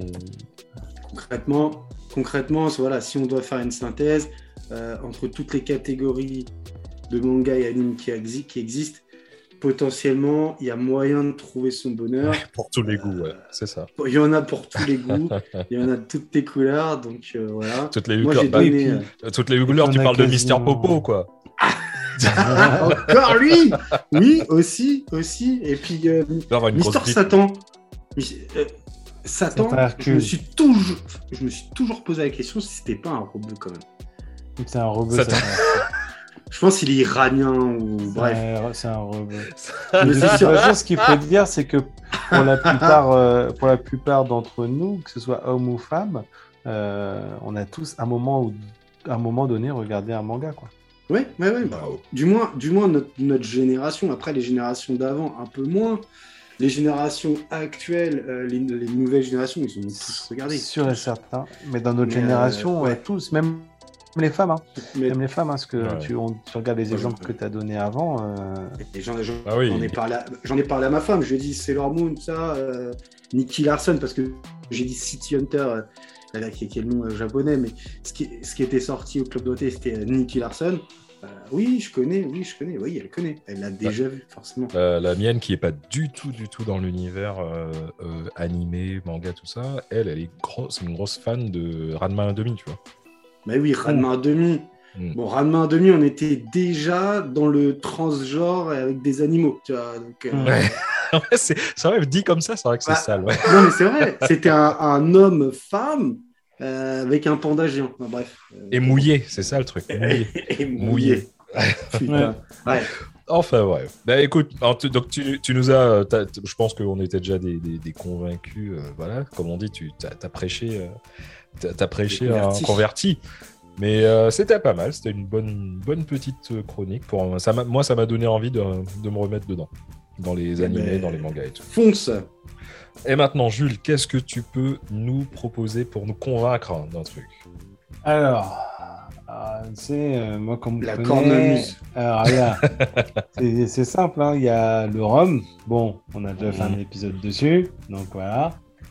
Il y en a qui vont dire euh, les sneakers. Bon, ok, Pourquoi qu'on a vraiment besoin de convaincre les gens. euh, De mettre des chaussures sneakers. voilà, je pense que voilà. Euh, et ce qui revient aussi énormément chez moi, bah, ça reste quand même les comics. Et pourquoi, Yep. euh, pourquoi les comics, en fait? En fait, je honnêtement, je sais pas trop. Euh, D'aussi loin que je suis capable de me rappeler, j'ai toujours été un lecteur. Ouais, je, enfin, je dirais même sur certaines périodes, j'étais vraiment un, un gros gros lecteur. Quoi. Je, je, je découvrais pas mal de, de bouquins. Et en fait, pour te faire une idée, même encore aujourd'hui, je lis tous les jours. Même Ah quand ouais. je rentre chez moi grammé à 3 grammes, tu vois, euh, je lis. Alors, ok, je vais lire trois lignes que je vais relire le lendemain, mais euh, je lis tous les jours. Ah ouais. Voilà. Et quand je te dis que je suis un lecteur, je suis un lecteur aussi bien euh, roman que euh, BD en fait. D'accord. ouais. Euh, tu lis les comics depuis tout petit ou quoi? Non, non, non, non, non, non, non, non. Moi, je, quand j'étais petit, je faisais des, des bandes dessinées classiques, tu vois, comme euh, un peu comme tout le monde, quoi. D'accord. Donc, euh, attends, euh, les comics, c'est pas des bandes dessinées, en fait. C'est ça que t'es en train de dire? Bah, en fait, tu vois, ça, c'est une bonne question. Parce que, alors, t'as les puristes, etc. Donc, je vais essayer, je vais pas la jouer puriste, je vais la jouer euh, mec ouvert, tu vois. Euh, déjà, je pense que si je vais essayer de convaincre les gens, il faut peut-être commencer par euh, déconstruire tout ce qui est idée reçue et puis vous donner peut-être un, un petit aperçu. Quand moi je vous parle de comics, qu'est-ce que ça évoque chez vous? Voilà. Comics, enfin, moi, si tu parles comics comme ça, à première vue, euh, pff, ouais, moi, je parle un peu sur tout ce qui est euh, super-héros, ce genre de choses, quoi. Ouais, Euh, pour ouais. Moi, je, ouais, je dirais, pour moi, comics, pour moi, en gros, c'est euh, BD américaine, c'est ça, en gros. En Ouais, gros, un, peu, ouais. un, peu, un, peu, un peu tout ce qui est Marvel et DC Comics, en gros, tu vois. Enfin, DC Ouais. Comics, d'ailleurs. Alors déjà, ce qui, peu. ce qui est important de visualiser, c'est que euh, les comics, oui, c'est de la BD, mais la BD, c'est pas forcément du comics. Par exemple, dans la bande dessinée, euh, tu as plusieurs, plusieurs déclinaisons. Bah, tu parlais à l'instant des mangas. Les Ouais. mangas, c'est considéré comme étant de la bande dessinée. D'accord. c'est une division de, de, la bande dessinée. Et surtout, euh, et ça c'est vraiment quelque chose, euh, une idée reçue contre laquelle les gens ont du mal à lutter, c'est que les comics, ce sont pas que des super-héros. Ok, ok, euh, d'accord. D'accord, c'est pas que des super-héros. Non, loin de là. comment ça a été créé du coup, les comics? Alors, déjà, enfin, si, si tu parles déjà de la BD, les, premières BD, on va dire recensées, c'est aux alentours de 1842. Euh, c'est aux États-Unis avec Robert Topfer. Et malgré tout, il faut encore que tu attendes au moins 50 ans avant que le genre commence vraiment à se développer. C'est vers 1894, tu as un éditeur de presse, parce qu'à l'époque, tu sais, c'était beaucoup la, presse écrite, en fait. Hein, C'était le, leader, hein, tu n'avais pas Internet, tu n'avais pas tout ça. Et euh, tu as un éditeur de presse qui s'est dit, qu'est-ce que je peux trouver comme idée pour booster mes ventes et donc battre mes concurrents? Hmm. Donc ils se sont dit, bah, c'est simple, moi, dans mes, dans mes journaux, enfin dans mon journal en l'occurrence, je vais éditer des, histoires de quelques cases que je vais disposer horizontalement sur, euh, sur deux bandes ou quelquefois sur une page, mais c'est rare. Mais en général, c'était sur deux bandes en bas, de, en bas de page. Et le premier journal à avoir fait, ça s'appelle le New York World. Et ce qui est incroyable, c'est que la personne en question de ce journal-là qui a eu l'idée en premier, c'est quelqu'un qui s'appelle, et c'est ça va forcément vous parler, même si on parle de 1894. Il s'appelle Joseph Pulitzer. D'accord. Ben oui, avec le, fameux prix Pulitzer. Exactement. Alors au début, c'était juste épisodique. Donc il s'est dit que de temps en temps, on va les glisser. Mais en fait, c'est en 1903 qu'apparaît le premier euh, Daily Strip, donc euh, la bande quotidienne. Et donc en fait, euh, c'est là que le premier comic strip a été publié. D'accord. D'accord. D'accord. Donc c'est de là que ça vient en fait. Ouais, tout à fait. Tout à fait. Et euh, comment on en est arrivé à, ce qu'on connaît maintenant, tu sais, le, le, comics moderne, on va dire? Ouais. Alors en fait, il y a eu quatre étapes. Donc, comme je te dis, tu vois, à la base, c'est américain, ça vient euh, fin 19e. Euh, et en fait, donc, le, le, petite bande qui était souvent sous un trait comique, hein, parce que l'idée, c'était aussi de divertir. Donc, c'est pour ça qu'on appelle ça comic strip. Mmh. OK? Donc ça a commencé par comic strip. Et alors dans les années 30, 1930, euh, on entre dans ce qu'on appelle euh, l'âge d'or. Et c'est là que tu as eu la première vraie évolution avec la création des grosses maisons, tu vois, et qu'on connaît aujourd'hui, donc Marvel et ah. Detective Comics, qu'on connaîtra plus, plus récemment sous le nom de DC Comics. Ouais, DC, Detective Comics. Ouais, c'est ah. Detective Comics. Ok. Et en fait, à la base, c'était des petits fascicules gratuits, euh, tout fins, et les gars, donc, quand ils ont fait ces, grosses maisons de prod, ils ont vite fait le potentiel financier. Et donc, à partir de là, bah, on a commencé à parler vraiment de l'appellation euh, comics book. Parce que du coup, on sortait du simple strip et c'était des fascicules donc, qui étaient vendus. Quoi. Et... Mais à cause du, système de censure, parce que bon, je te rappelle quand même qu'on est au début du XXe siècle, euh, c'était des, des, des, publications qui étaient quand même politiquement correctes. Donc, c'était des histoires de bah, des super-héros euh, ultra patriotiques, hein, genre euh, bah, le fameux euh, Captain America, ou alors tout ce qui est animaux anthropomorphes, comme bah, Mickey ou Bugs Bunny, que tout le monde connaît. quoi. alors, évidemment, tu avais des comics qui étaient tournés sur le, sur le côté éducatif, mais bon, ça marchait, ça marchait pas vraiment. D'accord. Et alors, tu vois, c'est peut-être aussi par rapport au, contexte mondial des deux guerres, le, si tu veux, cette, euh, cette façon de faire le comic, c'est ça? Tout à fait, tout à fait, où il fallait justement développer le côté un peu euh, ultra patriotique et ultra bien pensant, quoi. D'accord. Bah, tu vois, ça me rappelle euh, un truc, justement, j'avais vu, je me souviens qu'il y avait un, comment il s'appelle? C'était Torch. Human Torch. Mm-hmm. C'est de, j'avais peut-être 14-15 ans et c'était dans les Stranges que mon père me, ramenait tous les mhm. mercredis. Et euh, mhm. dedans, il avait tué Hitler d'ailleurs. Je me souviens qu'il y avait un épisode où il avait tué, mhm. c'était lui qui avait tué Hitler. Ça arrivait plusieurs fois. Ça arrivait plusieurs fois dans les, dans les comics de cette époque-là. quoi. Enfin, pas de cette époque-là, mais dans cet état d'esprit-là du comics. Et alors, du coup, en fait, euh, l'âge d'or, c'est quoi? Alors, l'âge d'or, euh, c'est donc la période, donc, on va dire, de, du début, donc dans les années 1930, jusque l'après-guerre mondiale, la seconde, j'entends. Hein. Hmm. Et en fait, là, tu vas rentrer dans ce qu'on appelle l'âge d'argent. En fait, les gens ils commencent à se lasser du côté euh, super-héros tout le temps, etc. Et tu as tout un tas de nouvelles tendances. Parce qu'il faut aussi dire que les autres, ils, ils flairent aussi le, ils flairent aussi le l'appât du gain, on va dire, tu vois. Ouais. Donc en fait, par exemple, c'est à cette époque-là, en post-guerre, seconde guerre, que tu as le, le style d'horreur qui se développe, notamment un, bah, encore un truc hyper connu, les contes de la crypte. Ah, ça vient d'un d'un comic, ce truc-là. Ouais, tout à fait, tout à fait.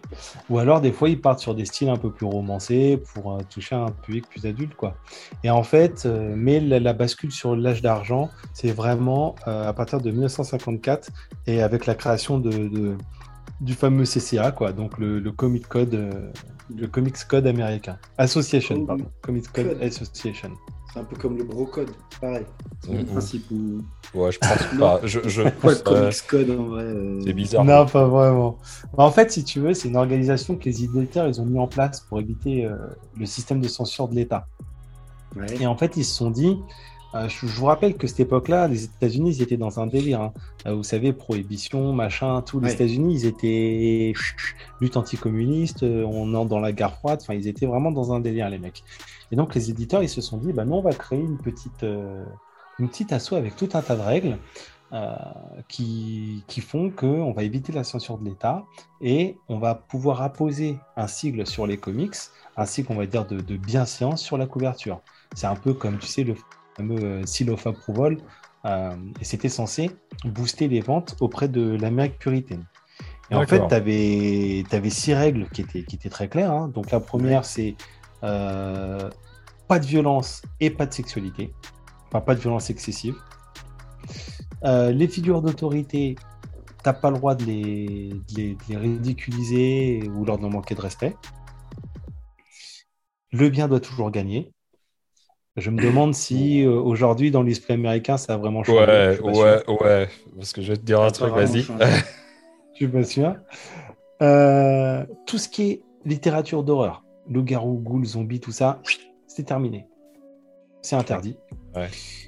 Euh, tabac, alcool, armes, euh, les pin-up et tout ça, interdit. Ah ouais? Et, ouais, et toutes les moqueries ou attaques envers un groupe racial et religieux, qui vont évoluer d'ailleurs sur euh, l'homosexualité, tout ça, c'est interdit. D'accord, ok, parce que ce que j'allais te dire, tu vois, euh, heureusement que tu le dis. Donc ça, c'est parce que j'allais te dire, euh, ouais, mais il y a un truc bizarre, parce que moi, je me souviens, à l'époque, il y avait euh, les, les- les premiers comics que j'ai plus ou moins vus. Euh, C'est euh, c'est les Bugs Zambla. Non, pas Bugs Bunny, c'est Zambla. euh, C'était des, des- des trucs de western là et tout. Mhm. C'était bien Sisra Saras. Donc ça doit être, ça- peut-être ils ont été faits avant, avant qu'il y ait justement cette nouvelle norme. Ou alors ils étaient pas, ou alors ils n'avaient pas le cycle. Où ils avaient- Ah ouais, Ils n'étaient peut-être pas approuvés par la par la par l'association. Ça t'interdisait pas de publier. C'est juste que D'accord. t'avais pas Ah, t'avais pas l'assentiment. le- Ok. Le- le- T'avais pas le label, ouais, t'avais pas le gage C'est ça. qualité. pas. euh, ouais, ouais, c'est ça. ça. D'accord. Exactement, c'est exactement ça. Parce que euh, le truc, il va, fa- ça va me revenir, tu vois. Mais euh, je me souviens que c'était des, des cow-boys et à chaque fois, les mecs, ils, c'était en gros. euh, Ah oui, ouais, on fait rien. Allez, viens, on va buter des Indiens. Tu vois, c'était des trucs comme ça, tu vois. Ouais, mais je te rappelle qu'à l'époque, euh, si les si les si les cowboys gagnaient, c'est vu comme le bien contre le mal. C'est ça, C'est- exactement. C'était pas Brokeback Mountain. Non, non, c'est un autre délire. Non, pas c'est pas pareil. c'était peut-être pas Queen. Docteur Queen, femme médecin. Ah, le mec à la tête de dingo là, à moitié, ou de Horace. Ah, j'avoue, il était moche. lui, Il s'appelait Horace, l'épicerie là. Ouais, qui l'épicerie. Ah, le bâtard Ah, dur, ouais, ouais. Nuage dansant, si tu nous regardes. Big up, Sully, big up. Big up Sully. Eh ouais. Mais euh, du coup, euh, du coup, en fait, cette histoire, ça a dû un peu casser le délire, non euh? Ouais, ouais, ouais, ouais. En fait, ça a stoppé net toutes les publications qui étaient horreur ou dans le délire comme ça. Ah ouais. Mais en fait, comme les grosses maisons, elles étaient un peu à l'initiative du projet, euh, eux, ils appliquaient déjà leurs règles. Alors, ok, il y avait deux, trois entorses au passage, mais tu vois, ils arrivaient à s'arranger pour être dans les clous, quoi. Ouais. Et en fait, euh, du coup, une fois que tu as bridé tout, bah, le style super-héros, il revient à la mode, quoi. Alors là, laisse tomber. Là, c'est le moment où toutes les majors se sont fait ultra plaisir sur la création des personnages.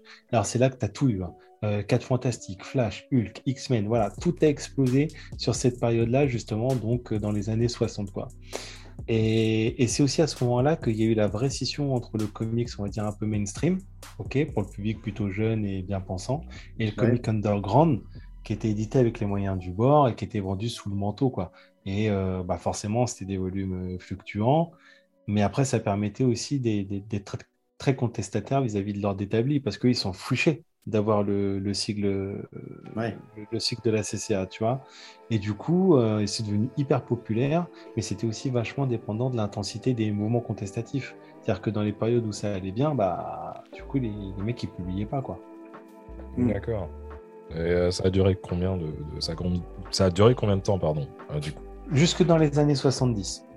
Années 70, là, tu rentres dans la récession, les gens, les gens ils lisent plus de comics, le genre, ça y, est, c'est, il les gens ils s'en détournent. Euh, et puis tu as aussi l'arrivée de la télévision, etc. Et en fait, tu vas avoir une dizaine d'années comme ça où c'est un peu la merde pour eux. Alors bien sûr, ils ont eu plusieurs tentatives où ils ont essayé un peu de, de, relancer la machine, tu vois, coup de, de, publication, euh, en, se basant un peu, comment je pourrais dire, sur euh, les valeurs sûres, tu vois, comme X-Men, Batman, etc. Mais comme tu as toujours ce putain de CCA là, qui, qui fait des siennes, bah, ils sont toujours vachement bridés dans leur, euh, dans leur créativité. Quoi. Et en fait, dans les années 80, tu vas avoir une sorte de, second souffle, ou alors, et, où tu as tout un tas d'auteurs et de nouvelles maisons qui sortent dans des publications euh, parallèles où le style des super-héros il est complètement abandonné. Donc c'est par exemple là où tu as le, le fameux Mouse, le premier qui a gagné le, prix Pulitzer. Hein. Euh, non, pas vraiment. pas, trop, pas trop Mickey, non, pas trop Mickey. Mais, bon. mais en fait, toutes ces, missions, toutes ces maisons d'édition, elles se disent quoi? Elles se disent, bah, tu sais quoi, fuck le CCA. Et eh ben nous, tant pis. Nous, nous a brûlé pendant trop longtemps. Et eh ben on va continuer à sortir des trucs et on verra quoi. Et mais même si, si pour eux ça reste quand même euh, un peu plus la, la merde qu'autre chose, parce qu'il y en a beaucoup qui se sont plus cassés les dents qu'autre chose. Mais euh, ils ont tenu bon. Et même si dans les années 90, tu as cru un, un certain rebond, euh, au final, c'était une histoire de spéculation, comme tu en as aujourd'hui. C'est des mecs qui achètent des, comics à l'ancienne pour essayer de les revendre plus cher. Euh, ça existe avec tout, tu vois. Et en fait, ça fait. T'as une bulle spéculative, quoi. Et donc, elle a explosé dans les années 90. Et toute cette période-là, donc années 70, 80, 90, je dirais, euh, bah, c'est ce qu'on appelle pour le comics l'âge de bronze. D'accord. Et du coup, ça a évolué comment alors? Alors, du coup, à la fin des années 90 et jusqu'à aujourd'hui, on va rentrer dans ce qu'on appelle l'âge moderne. Alors, dans l'âge moderne, donc années 90, le CSA, bon, il est quasiment mort, hein, parce qu'au final, les maisons euh, qui, sont sorties de, cette association-là, elles commencent vraiment à fleurir, elles commencent vraiment à faire du, profit et avoir du succès. Euh, et en fait, il va réussir à vivre artificiellement jusqu'en 2011. C'est-à-dire qu'en 2001, Marvel va décider d'arrêter. Et le dernier coup de, marteau, le dernier clou dans le cercueil, ça va être en 2011, comme quand DC va dire bah, écoutez, nous aussi, on décide d'en sortir. Quoi. Euh, mais en fait, sur cette période des années 90, quand ils sentent, enfin fin 90, début 2000, quand vraiment ils sentent que ça commence à remonter en puissance, et eh ben les grosses majors, ils ont décidé de faire une refonte totale de tous leurs univers ok Notamment, celui qui a été le plus flagrant, ça, a été celui pardon, de, DC, euh, qui a fait ce qu'on appelle le Flashpoint. Et le Flashpoint, en fait, ça a été l'événement. Donc, ça a été, euh, c'est un, tome de Flash, hein, du super-héros Flash. Ça a été un événement où euh, ça a redistribué toutes les cartes de tous les super-héros DC et ça a changé tout, les origines, euh, tout. Ça a tout. Ils ont brouillé toutes les cartes. Ils ont dit voilà, on recommence tout à zéro. Et d'ailleurs, je fais une parenthèse, mais le prochain film Flash qui va sortir là, c'est le thème. C'est ça le scénario. C'est le, Flashpoint. C'est pas le Flash euh, de la série Flash? Non, non, pas du tout. Le Flash de, de Justice League. de- de- ouais, ouais. Voilà. Et c'est et c'est pour ça que euh, on parle de, tu sais, de faire revenir le Batman de Michael Keaton, euh, de faire revenir tous les anciens Batman, les anciens, enfin d'autres Flash et tout ça. Voilà, je vous en dis pas plus parce que je pense que ça, s'ils le font bien, ça va être passionnant. D'a- D'ailleurs, d'ailleurs, euh, le Flashpoint, si tu as vu la série Flash, moi je l'ai vu parce que je la mate avec ma femme. euh, dans le Flashpoint, justement, ils ont, bah, dans la série, ils ont fait revenir euh, le Barry Allen qui jouait la première série Flash qu'on connaît des années 90. Ouais. Euh, Ouais, je vois. Ouais, ouais. ah, ils l'ont fait revenir, c'est c'est le Flash de Terre 2, lui. Tu vois. Bref, voilà. Bah, en fait, en fait Flashpoint, c'est l'événement qui va déclencher l'apparition du multivers pour DC. Exactement. Tout Voilà. à fait. Donc c'est là c'est l'événement qui va faire que toutes les versions de, de, de, de Batman, toutes les versions de Joker, tout ce qu'on a pu voir, toutes les variations, toutes les, tout est vrai. Tout est vrai. Et, et- et Bref. c'est le même principe pour Marvel, non, en fait C'est le même principe pour Marvel avec, avec les Doctor multivers. Voilà, tout à fait. Ouais. Mhm.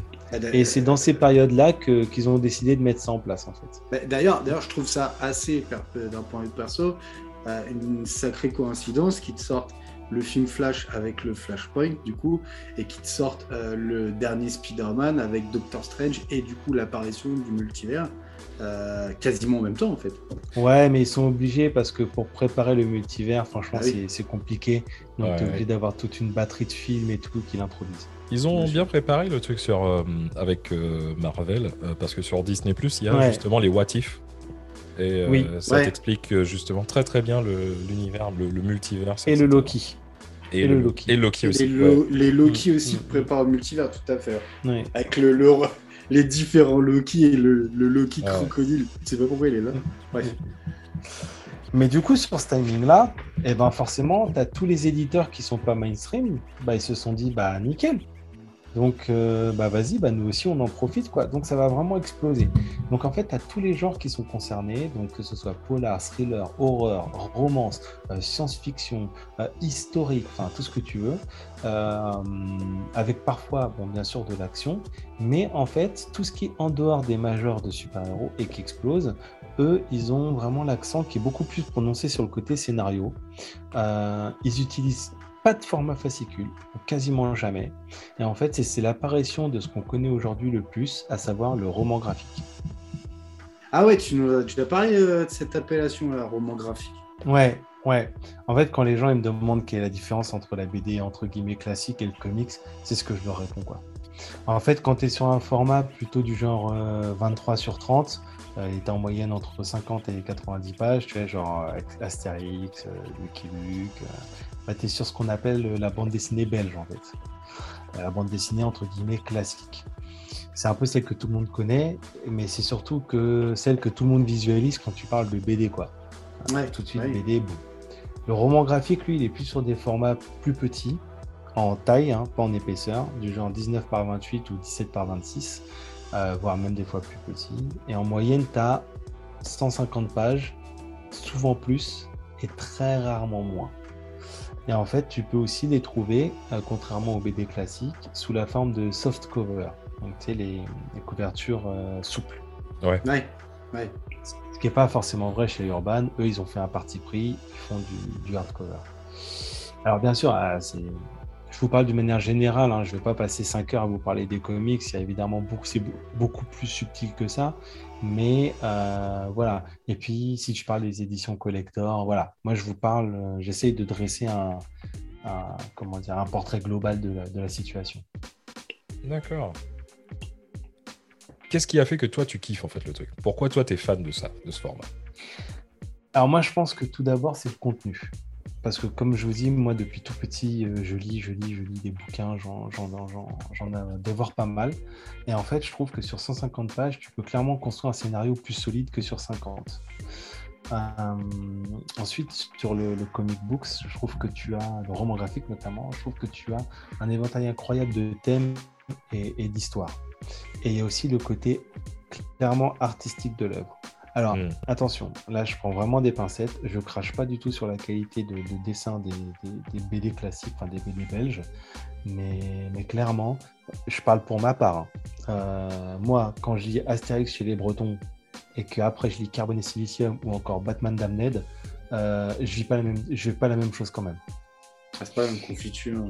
on n'est quand même pas dans le même délire, quoi. Et en fait, le comics, il est aussi bien souvent plus profond, il est aussi plus sombre, et ça permet aussi à des auteurs contestataires de, de s'exprimer. Si je prends l'exemple de Persepolis, euh, Hmm. Persepolis, euh, voilà.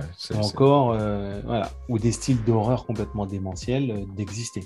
Comme là, euh, j'ai lu, on m'a offert à mon anniversaire le Neonomicon. Euh, Waouh, ça en BD, euh, enfin, c'est juste pas possible, quoi. D'accord. Ouais. Mais euh, le, le côté de super-héros, comics, etc., en gros, c'est une idée reçue. On peut dire ça. 100%. 100%.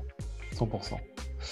En fait, les gens, ils, associent vachement le, comics au super-héros parce qu'aujourd'hui, c'est un peu le, domaine, enfin la spécificité du comics qui écrase le marché, notamment le marché publicitaire. Parce qu'aujourd'hui, euh, avec la création des studios de dessin animé ou des, studios de production ciné, euh, le super-héros, il bénéficie d'une exposition qu'ont pas forcément les autres styles. Euh, alors que les gens, ils font vachement le rapprochement de manière naturelle. Euh, après, voilà, moi, je ne vais pas cracher dans la soupe des super-héros. Il ne faut pas oublier que ce sont quand même eux qui ont contribué à l'essor. Euh, ce sont eux qui ont porté le style pendant des années. Ouais. Mais aujourd'hui, même s'ils représentent encore une grosse part des ventes, la tendance, elle commence à s'inverser. Euh, ce qu'il faut savoir, par exemple, c'est qu'en 2020, sur les 30 comics les plus vendus en France, 11, donc un tiers, ne sont pas des super-héros. Et euh, dans le top 5, je crois que c'est les 2, le 1, 2, 3, 4 ne sont pas du super-héros. Ah ouais, c'est D'accord. c'est plutôt pas mal. Ah ouais. Ouais, tout Euh, à fait. Ouais. Et donc, quand tu, tu parles de, de vente, du coup, là, euh, ça, ça cartonne, du coup, le comics ou... Alors, la BD, ça cartonne déjà. Il Ouais. faut savoir que 20% des livres vendus en France, toutes catégories confondues, c'est une BD. Donc, un livre sur cinq. C'est quand Ouais. même pas mal. Ah, Euh, ouais. c'est le secteur qui connaît la plus grosse croissance. Hein. Tu n'en as pas d'autres euh, dans le marché du livre. euh, c'est celui qui, qui pète tout. Quoi. Et en fait, en 2020, ils ont battu un record. Ils ont eu une hausse de 9%. Euh, ils ont vendu, je crois que c'est plus de 53 millions de tomes. Mais malgré tout, la part du, du comics, la part de marché du comics, ça reste quand même vachement faible parce qu'elle est que de 6%. Ouais. Et sur les 50 BD les plus vendus en France, tu as zéro comics. Ah ouais, d'accord. Ouais. Ouais, zéro. Ouais, c'est vraiment un marché de niche en fait. Et c'est plus la BD pour enfants ou les jeunes adultes qui, qui pètent tout. Alors ça, c'est peut-être l'effet du confinement où il fallait les occuper. hein. Et notamment, en ce moment, euh, bah, c'est c'est- c'est une coïncidence, enfin, je sais pas si c'est une coïncidence, mais c'est le manga. Le manga qui crase vraiment tout sur son passage. Bah oui, enfin oui, je dis pas euh, oui, mais c'est vrai qu'actuellement, euh, moi je le vois, ça a vraiment. euh, Puis il y, a- il y a vraiment beaucoup, beaucoup de mangas qui sont sortis euh, ces dernières années, et je trouve qu'il y a quand même une- la, la nouvelle génération, une nouvelle génération de d'ados, notamment. euh, tu les vois, moi justement, je passe encore de temps en temps à, à la galère dont on parlait tout à l'heure. je les vois, il y en a beaucoup, beaucoup qui s'intéressent. aux nouveaux shonen qui sont sortis, les shoujo Ouais. et autres. Donc, euh, Et je pense aussi, euh, je pense aussi que tu as un facteur prix. Parce qu'une BD classique, tu vas l'avoir aux alentours de 10 euros. Euh, un manga, tu vas les avoir aux alentours de 6 euros. Euh, mais un comics, le, le- on va dire que le prix médian, moyen plutôt que médian, je vais dire plutôt le prix moyen, le prix moyen, il doit se trouver aux alentours de, de 17-18 euros. Donc Ouais, déjà, c'est pas le même achat. Et après, si jamais tu commences à rentrer dans des, dans des éditions collector, euh, il y a des comics neufs. Donc je parle même pas encore de l'édition, euh, enfin de- du gain de valeur avec le temps. hein. Je parle plus de, de, de- de neuf. Euh, T'en as certains qui vont trois chiffres. Ah ouais, d'accord. Donc déjà, tu vois, c'est pas du Ouais. tout la même, la même bourse qu'il faut avoir, on va dire. Non, non, c'est pas, c'est pas destiné du tout au, au même public. Mais malgré tout, attention, tu as des comics que tu peux avoir à 10-11 euros. hein. Euh, mais voilà, si tu veux te faire une collection de comics, euh, faut- il faut, faut te dire qu'à un moment donné, il va falloir sortir peut-être un petit peu de sous. Quoi. Mhm. On peut dire que, que Jules a de sacrées bourses. pour le coup? Tu dis ça parce que tu dis ça, tu dis ça pourquoi Euh, je dis pas ça parce qu'on a fait du sport ensemble. Je dis ça Ah, parce que d'accord. t'as beaucoup de comics. Ah non, je, de- je demande parce que du coup je, je doute. Ouais. Euh, ouais, j'en ai, j'en, j'en ai quelques-uns et dedans il y a des, il y a des pièces. Dire, je suis, euh, je suis assez content d'avoir réussi à les avoir. Mais en gros, tu vois, si tu as, si toi tu devrais donner un, un- convaincre si tu veux quelqu'un euh, de se mettre au comics, parce que d'après ce que tu dis, il y en a tellement. En fait, ce serait quoi le délire? Comment toi tu pourrais amener ça si tu veux à la personne? Alors moi déjà, il y a une chose est sûre, c'est que qui que tu sois, quel que soit ton style, quels que soient tes goûts, quelles que soient tes valeurs, je suis sûr, mais à 100%, mais vraiment à 100%, que je peux te trouver deux ou trois comics sur lesquels tu vas vraiment, vraiment, vraiment euh, flasher. Des trucs que tu vas vraiment adorer. D'ailleurs, pour ça, je vous ai fait une petite sélection rapide euh, avec à l'intérieur zéro super-héros. Parce qu'au final, les super-héros mainstream du genre X-Men et DC Comics, euh, si tu veux t'y mettre aujourd'hui, euh, c'est compliqué. Parce que vous- je sais qu'on en a déjà parlé un petit peu, euh, c'est vachement compliqué. Parce qu'il faut revenir en arrière, il y a des Ouais. histoires qui se croisent, etc. Il y a toute une mythologie dessus. euh, en gros. Ouais. Exactement. Mais moi, je vous ai proposé euh, une petite liste, des petites suggestions avec zéro super-héros. Vas-y. Ouais, ça peut être intéressant. Ouais. Alors, c'est parti. Donc, qu'est-ce que vous voulez? Vous voulez le côté un peu plus historique? Alors, moi, je vais vous recommander de lire Maus de Art Spiegelman. Donc, on en a déjà pas mal parlé. Ça Ouais. parle de, de l'Holocauste et de la relation père-fils. Euh, Incroyable. Incroyable, il, Ouais. est, il est génial. Ouais, ça, c'est quelque chose que je pense, comics ou pas comics, il faut avoir lu au moins une fois dans sa vie. Ouais. Si vous voulez un côté un petit peu autobiographique, moi, je vais vous recommander Persepolis de Marjane Satrapi. Yes Voilà. Yes. Donc, euh, elle, y parle de sa jeunesse en Iran avec la fameuse révolution islamique et de son passage à l'âge adulte euh, en Europe. Donc pareil, ça c'est un best-seller, c'est un truc euh, Ouais. complètement dingue, euh, qui a été d'ailleurs adapté en animé noir et blanc. Oui. Très bon, Ouais. d'ailleurs. Je l'ai vu vite fait. Et il, est, il est vraiment pas mal. Ouais, Persepolis c'est très fort. Si votre truc c'est plus les tueurs en série, ah bah moi je... et les histoires vraies du coup, hein, parce qu'on parle d'histoires vraies. Donc moi je vous recommande mon ami Damer de Dave Bagderf. En fait, euh, ce mec-là, il était camarade de classe euh, et ami de lycée avec euh, Jeffrey Dahmer, juste avant que celui-là, que celui-ci, en fait, il devienne un, un des tueurs en série, cannibales, violeurs, nécrophiles, voilà, les plus effrayants des États-Unis. Zoophile. Donc voilà, donc il explique en Ah fait ouais. comment cet ado euh, qu'il trouvait juste un petit peu bizarre, euh, comment il a basculé en fait. Je vous en dis pas plus, je veux pas spoil. Ok. Votre truc c'est la SF, pas de problème. Moi je te recommande quoi? Je te recommande Carbone et Silicium de Mathieu Bablet, Mathieu Bablet pardon, Cocorico. Euh, ça a gagné plusieurs prix et en fait ça parle d'amour, de futur et d'intelligence artificielle. Euh, c'est beau, c'est fort et c'est prenant, vraiment. Après, si votre truc c'est un peu plus l'espionnage, espionnage, pas de problème. Moi je te dis, lis Homeland Directive. Robert Venditti, ça parle de complot dans les plus hautes sphères du gouvernement américain. Ok. Ouais. Donc là, tout ce que je vous ai proposé jusqu'ici, c'est ce qu'on appelle des one-shots, c'est-à-dire c'est des tomes euh, uniques. Ouais.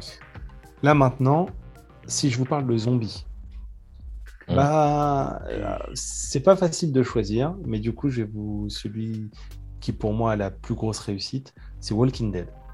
Mhm. Walking Dead. Et alors vous verrez qu'aussi bien euh, que ce soit la série ou le comics, il y a vraiment des grosses différences. On, on est quand même un peu dans la même trame, mais il y a des grosses différences. Et le comics, il est vraiment, vraiment, vraiment largement au-dessus. Ouais. Ce qui est fort dans Walking Dead, c'est que tu vois que le, les... on peut dire que le, les, les, euh, les zombies, à un moment, ça devient à moitié secondaire, si tu veux. C'est une histoire de ça. zombies, mais c'est secondaire. Je... On n'en dit pas plus. Non, en Non, fait, c'est juste que l'auteur, il s'est dit, euh, il s'est dit, euh, que deviendrait la race humaine si euh, on était dans une situation d'apocalypse et qu'il n'y avait plus de règles et que ça, revenait à, à l'âge de pierre quelque part? C'est ça. Donc voilà. Alors sur cette série-là, Walking Dead, alors évidemment, il y a tout un tas de bouquins annexes, il y a des hors-séries, etc. Vous partez sur à peu près 35 tomes.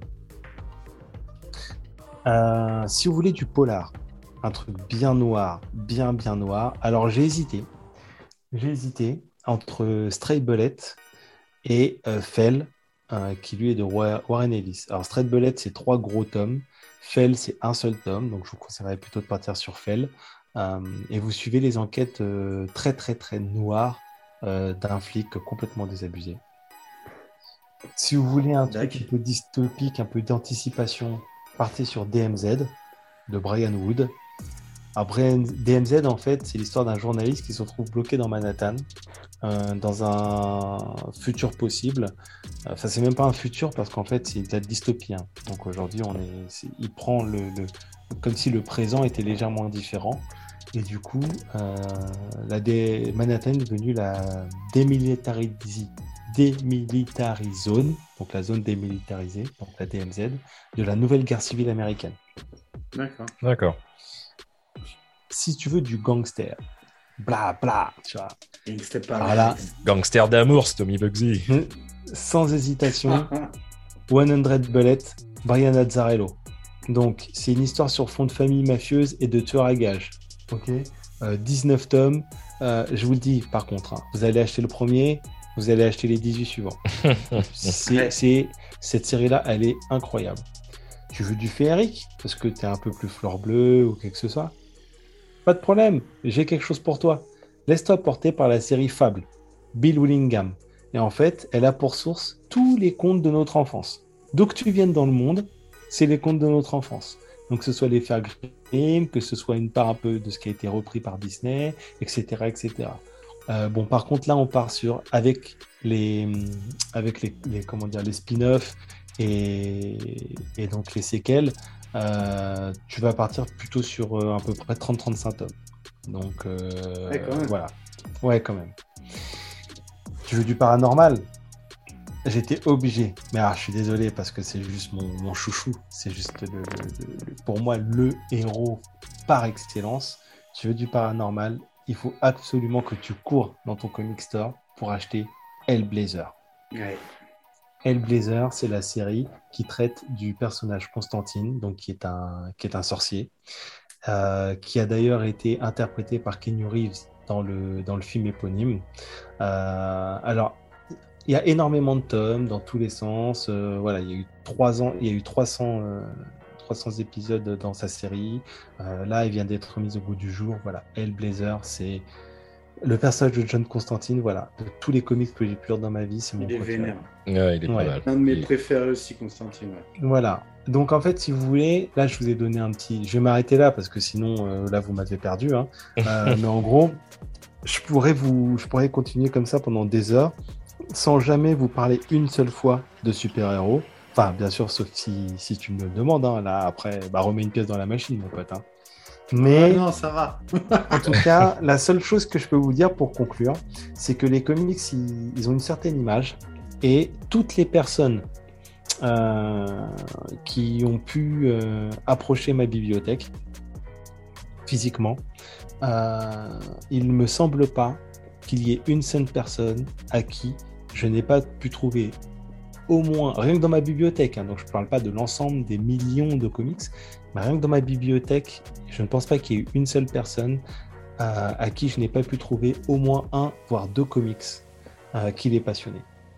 Donc, sortez des idées reçues et des super-héros. Croyez-moi, euh, voilà, si vous avez des questions, on est là, on y répond, croyez des lecteurs. Mais croyez-moi, le comics, c'est incroyable. D'accord, donc c'est beaucoup plus vaste qu'on imagine. C'est incroyablement plus vaste qu'on imagine. Bon, ben en tout cas, franchement, euh, c'était un, super épisode de Je vais vous convaincre. Bah, euh, moi, si je peux résumer, ah bah écoute, si je peux résumer un truc vite fait, c'est que euh, on a essayé de vous convaincre de faire le télétravail, mais en même temps de pas jouer aux jeux vidéo. Mais par contre, avec le temps que vous avez économisé grâce au télétravail, vous pourrez lire autant de comics que vous pourrez. Voilà. C'est bien résumé. exact. Et puis avec le temps qui vous reste, n'hésitez pas à lancer un, un Back for Blood, on sera là Un pour jouer. Back avec vous. for Blood, ouais. Bah, tu sais quoi, je vais, me- sera je vais le télécharger ce soir, je vais m'y mettre. Ouais, bah, peut-être bienvenue, mec. Ouais. Ok. Bah, en tout cas, les gars, encore une fois, c'était un plaisir. Comme Bah, d'habitude. Mec. On fait comme ça. Prenez soin de vous, les mecs. Yes, toi aussi. Toi aussi, mec. Ouais, sincèrement, je vais, me, je, vais me, je vais me coucher là parce que je crois que la San Miguel, elle m'a un petit peu fatigué. Ouais. Moi, je vais me mater une petite série, puis je vais dormir. Là. Ouais, T'as raison, gros. t'as raison. Non, tu sais quoi? Je crois que je vais. euh, tu m'as donné envie de, de réécouter, euh, de revoir Persepolis. Donc, euh, Ah. grâce à toi, tu t'as t'as vu, tu m'as convaincu. Et Ouais. euh, voilà. Et après, je vais enchaîner avec un bon petit hentai pour finir la soirée. Ah ok, les gars. En tout cas, on fait comme ça. Et puis, euh, comme dirait Snoop, la suite au prochain épisode. Salut tout le monde.